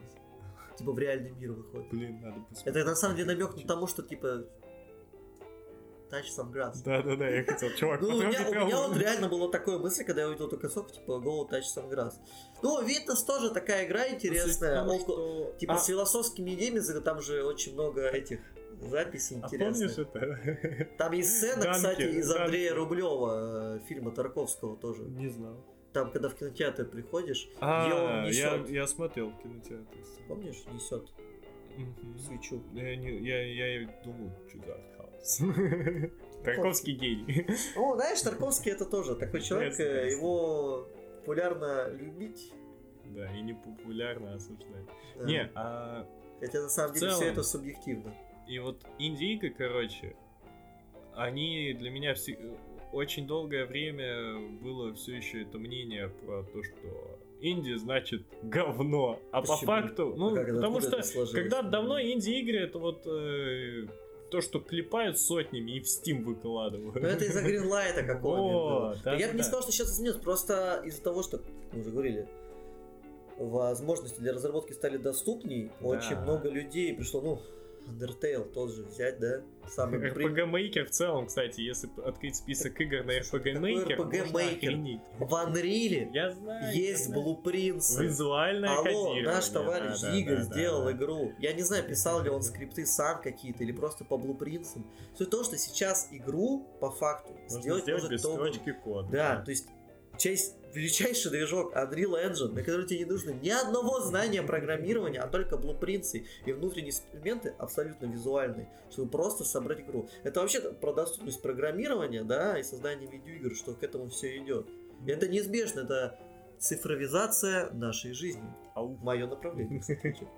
Вот. И Ну, у меня скорее, точнее, культурного, э, культурного наследия и, в принципе, культуры. в целом, что инди-игры, они зачастую дарят тот опыт, который ААА проекты просто не могут подарить. Потому Из-за- что иногда это обусловлено именно что и продолжительностью, и творческой свободой. Они могут так все поставить, что ты Потому что это играешь... рискованно. Да, ты играя в многочасовой блокбастер, бизнеса. ты этого вообще можешь не увидеть ни в одном из них. Нет, тут знаешь, еще, может быть, э, тут э, проблема очень простая, потому что разработка игр стала гораздо дороже. То есть там бескон- на большой проект нужно очень много денег. И понятное И дело, что делают выверенный большой делают, проект. да, выверенные игры, которые купят. Либо, ну, все мечтают сделать свою Destiny. Игру, которую можно бесконечно донатить, доить, и игроки в ней будут происходить бесконечное количество времени. Я как бывший игрок в Destiny могу вам подтвердить. Знаю людей, которые туда донатят, сам пару раз донатил, и каждый год ты покупаешь аддон за 3000. Уже нельзя, кстати, купить официально. И все мечтают о такой игре, потому что когда товарищи бизнесмены поняли, что что-то невыгодно один раз продать игру и все, все, выхлопа нету. А можно как бы, ты продал игру, и там не еще что-то продавать. И просто рыночек пришел, что люди покупают все равно в играх, в мобилках, это окей. Да нет, и в мобилках покупают, а точнее, неправильно я говорю. То есть, если в синглах покупают, то тем более в мобилках покупают. Это просто бесконечное количество денег. Из-за этого, на самом деле, АА синглплееры, какие-то такие, без доната, без микротранзакций, это даже, знаешь, очень часто, ну, как у Sony какая-нибудь, может быть, даже такая э, история престижа, что типа вот мы можем выпустить сингловую игру. Одно дело, что они все одинаковые. Но это какой-нибудь другой подкаст про мои э, мысли об играх по Sony, начиная с PlayStation 4. Я и были их, потому что у нас тут мнения расходятся в некоторых аспектах. Да мне иногда в целом, если говорить о оценке чего-либо... Ну, сейчас, можно мы просто, чтобы не уходить? Да. Я к тому, что мы про Индии. А в Индии есть, нету таких страшных затрат, нету таких рисков. В принципе, когда ты делаешь инди-игру, ты, в принципе, уже рискуешь. Ты, ты иногда делаешь... можешь быть просто разработчиком Ты, ты просто лицо. делаешь это просто ради себя. Ты не обязательно... И там тогда может что-то родиться совершенно уникальное. Уникальный геймплей, уникальная история, уникальный нарратив. Заигрывание с игроком. Что угодно. И в этом, за это поэтому инди нельзя никогда сгулять. И на самом деле в них гораздо больше интересного происходит, потому что вот в Индии, и знаешь, как раньше были такие игры, типа АА, 2А, типа. Да. И многие говорили, что они умерли. На самом деле нет. На самом деле многие игры, которые мы называем Инди, это А-а. которые с чуть большим да. бюджетом. Ну что, например, того же Devolver взять. Типа mm-hmm. инди-издатель, но по факту вот они и делают вот эти АА-игры средние, которых чуть больше бюджет, какой-то больше маркетинг. Mm-hmm. И есть издатель, но их нельзя но назвать каким-то... Да, все равно как будто инди. Это инди-издатель. Ну, это, ну, это как бы инди-издатель, это уже, в принципе, противоречие друг другу. Оксюморон. Да. Это вот такая интересная вещь. Да. Но инди-тема, короче. И я считаю, что иногда лучше вместо того, чтобы сесть в какую-то анальную дрочильню под названием новый Assassin's Creed, например, Вальгала там да, или еще что-то, и потратить там 100 миллиардов часов, выбивая все, лучше пройти десяток инди-игр за это время. И такого кайфа получишь. Но это уже зависит от того, что хочет. Но тут у меня прекраснейшая история с двумя играми под названием Cyberpunk 2077 и игра Furi через I на конце. Я прошел Киберпанк на старте. Furi, кстати. Furi, да. Пришел Киберпанк на старте все его выдрочил на все ачивки, все концовки, мне это заняло 100 часов. Я что-то такое сижу и понимаю, ну, то есть, как-то эмоции от игры, вообще, что я думаю обо всем этом и с точки зрения сюжета, геймплея, и запуска, и обмана ожиданий. Хотя у меня, если честно, никаких ожиданий под Киберпанка не было, я на самом деле его не то чтобы сильно ждал. Я, в принципе, э, Я думаю, в целом у многих ожидания спали после истории о том, что игру делали год. Ну, ну вот это шутки, понятно, но это вот именно, что были шутки, все это консервировали. И после этого, в этот же день, ночью я запустил игру, которую уже проходил под названием Фури от французской студии Game Baker. Всем рекомендую поиграть в Фури. Вот серьезно, всем. Вот всем этого человека напротив... Нет, я всем рекомендую, она не сложная. Ну, ну, Просто попробуйте это реально прекрасная игра. Это одна из лучших игр, на которых играл. Потому что я ее прошел за два часа. Да, я быстро ее прошел, потому что не первый раз. Я понял, что эти два часа Фури были лучше, чем все 100 часов в Киберпанке. Потому что в Киберпанке, да, есть история, которая непонятна по своим проблемам. Есть очень кривой геймплей, который быстро наскучивает. Однообразные зачищения, зачистка карты и игра, которая пытается одновременно быть и открытым миром, и нарративным каким-то сюжетом по типу какого-нибудь Last of Us, то есть каким-то прямым сюжетом, да, с небольшими выборами типа Ведьмака. То есть пытается быть всем и сразу, а по, как это, Jack of all trades and master of nothing. Вот это киберпанк, вот именно. И в ранке единственное, что круто, это, конечно, визуал. На этот город смотреть прекрасно, и таких игр вот в таком киберпанке, не темном, да, а в таком молодежном фортнайтовском, что-нибудь хочется побольше. Ну, просто этого времени, э, э, как говорится, потраченного времени жаль. Вот, иногда. А другая игра Фури от инди-издателя с маленьким бюджетом в которые просто тебя подряд идут босс-файты, И ничего кроме. и ничего кроме босс-файтов, где точно выверен геймплей, понятные правила, ты получаешь гораздо больше... В Фуре есть свои проблемы, это, например, финальный босс Да, и концовка. Ну да, там есть. Но, Это легко, на это очень легко закрыть глаза. да, на это можно просто без этого. Ну, то есть там тоже есть потенциал, который был упущен ради массовости игры. Я считаю. Я не знаю. Но это когда-нибудь... Сложно, сложно сказать, что Фури что-то было для массовости. Нет, смотри, э, просто если так Особенно если речь о концовке. Давай в следующий раз. Я просто... Мы сейчас еще до 30 минут это. Давай как-то Закругляться. закругляться. На самом деле времени уже, на самом деле, 2 часа Жестко чистого набол- текста. да. наболтологили. Не Короче, знаю, как вы это ребята, чистите если вы будем. работаете и учитесь, хотите что-то заниматься, just take your time. Подумайте о том, чем вам, что вам важнее. Нужна ли вам эта работа или учеба? Что а вы если реально хотите? нужна, сколько вы действительно хотите, хотите, тратить уделять на это время, на это да. время. Это очень важно. Не бойтесь уйти с работы, потому что, ну, наверное, все-таки те, кто подкаст слушают, не бомжи, не живут на улице, и всегда можно выбраться из любой ситуации. Потому что все время работать на работе, которая вам не нравится, Это ужасно. Я, блин, это ужасно. я несколько недель в таком состоянии побыл. Я реально На самом деле, сам мега непотопляемый оптимист. Я два. Главное, не бойтесь. Вот если у вас есть какая-то вот идея, чем вы хотите заняться, как вот, например, мы, мы захотели записать подкаст, мы долго не решались. Мы это сделали. Вот попробуйте. Ну, не важно, что Да получится. чисто неважно- для себя, Хотя чисто бы для себя. кайфу. Это в любом вы будете... Ау! И потом, когда-нибудь в будущем он скажет, чем вы занимаетесь? Говоришь, а у меня есть подкаст. И ты показываешь, и там... Да ты понимаешь, я, кстати, на слушают. работе, на работе рассказываю истории с первого курса, я осознаю, что я могу сказать. У меня был свой концерт. Да, MC Когор. Да, MC Когор. Или я когда-то был исполнителем. Да я все еще. Оно задвинуто просто в Не бойтесь, короче, сделать то, что вы давно хотели. Да. Ладно, с вами был Цените подкаст. себя и не бойтесь тратить время на себя. Хорошо. С вами был подкаст Старый отель. До скорых встреч.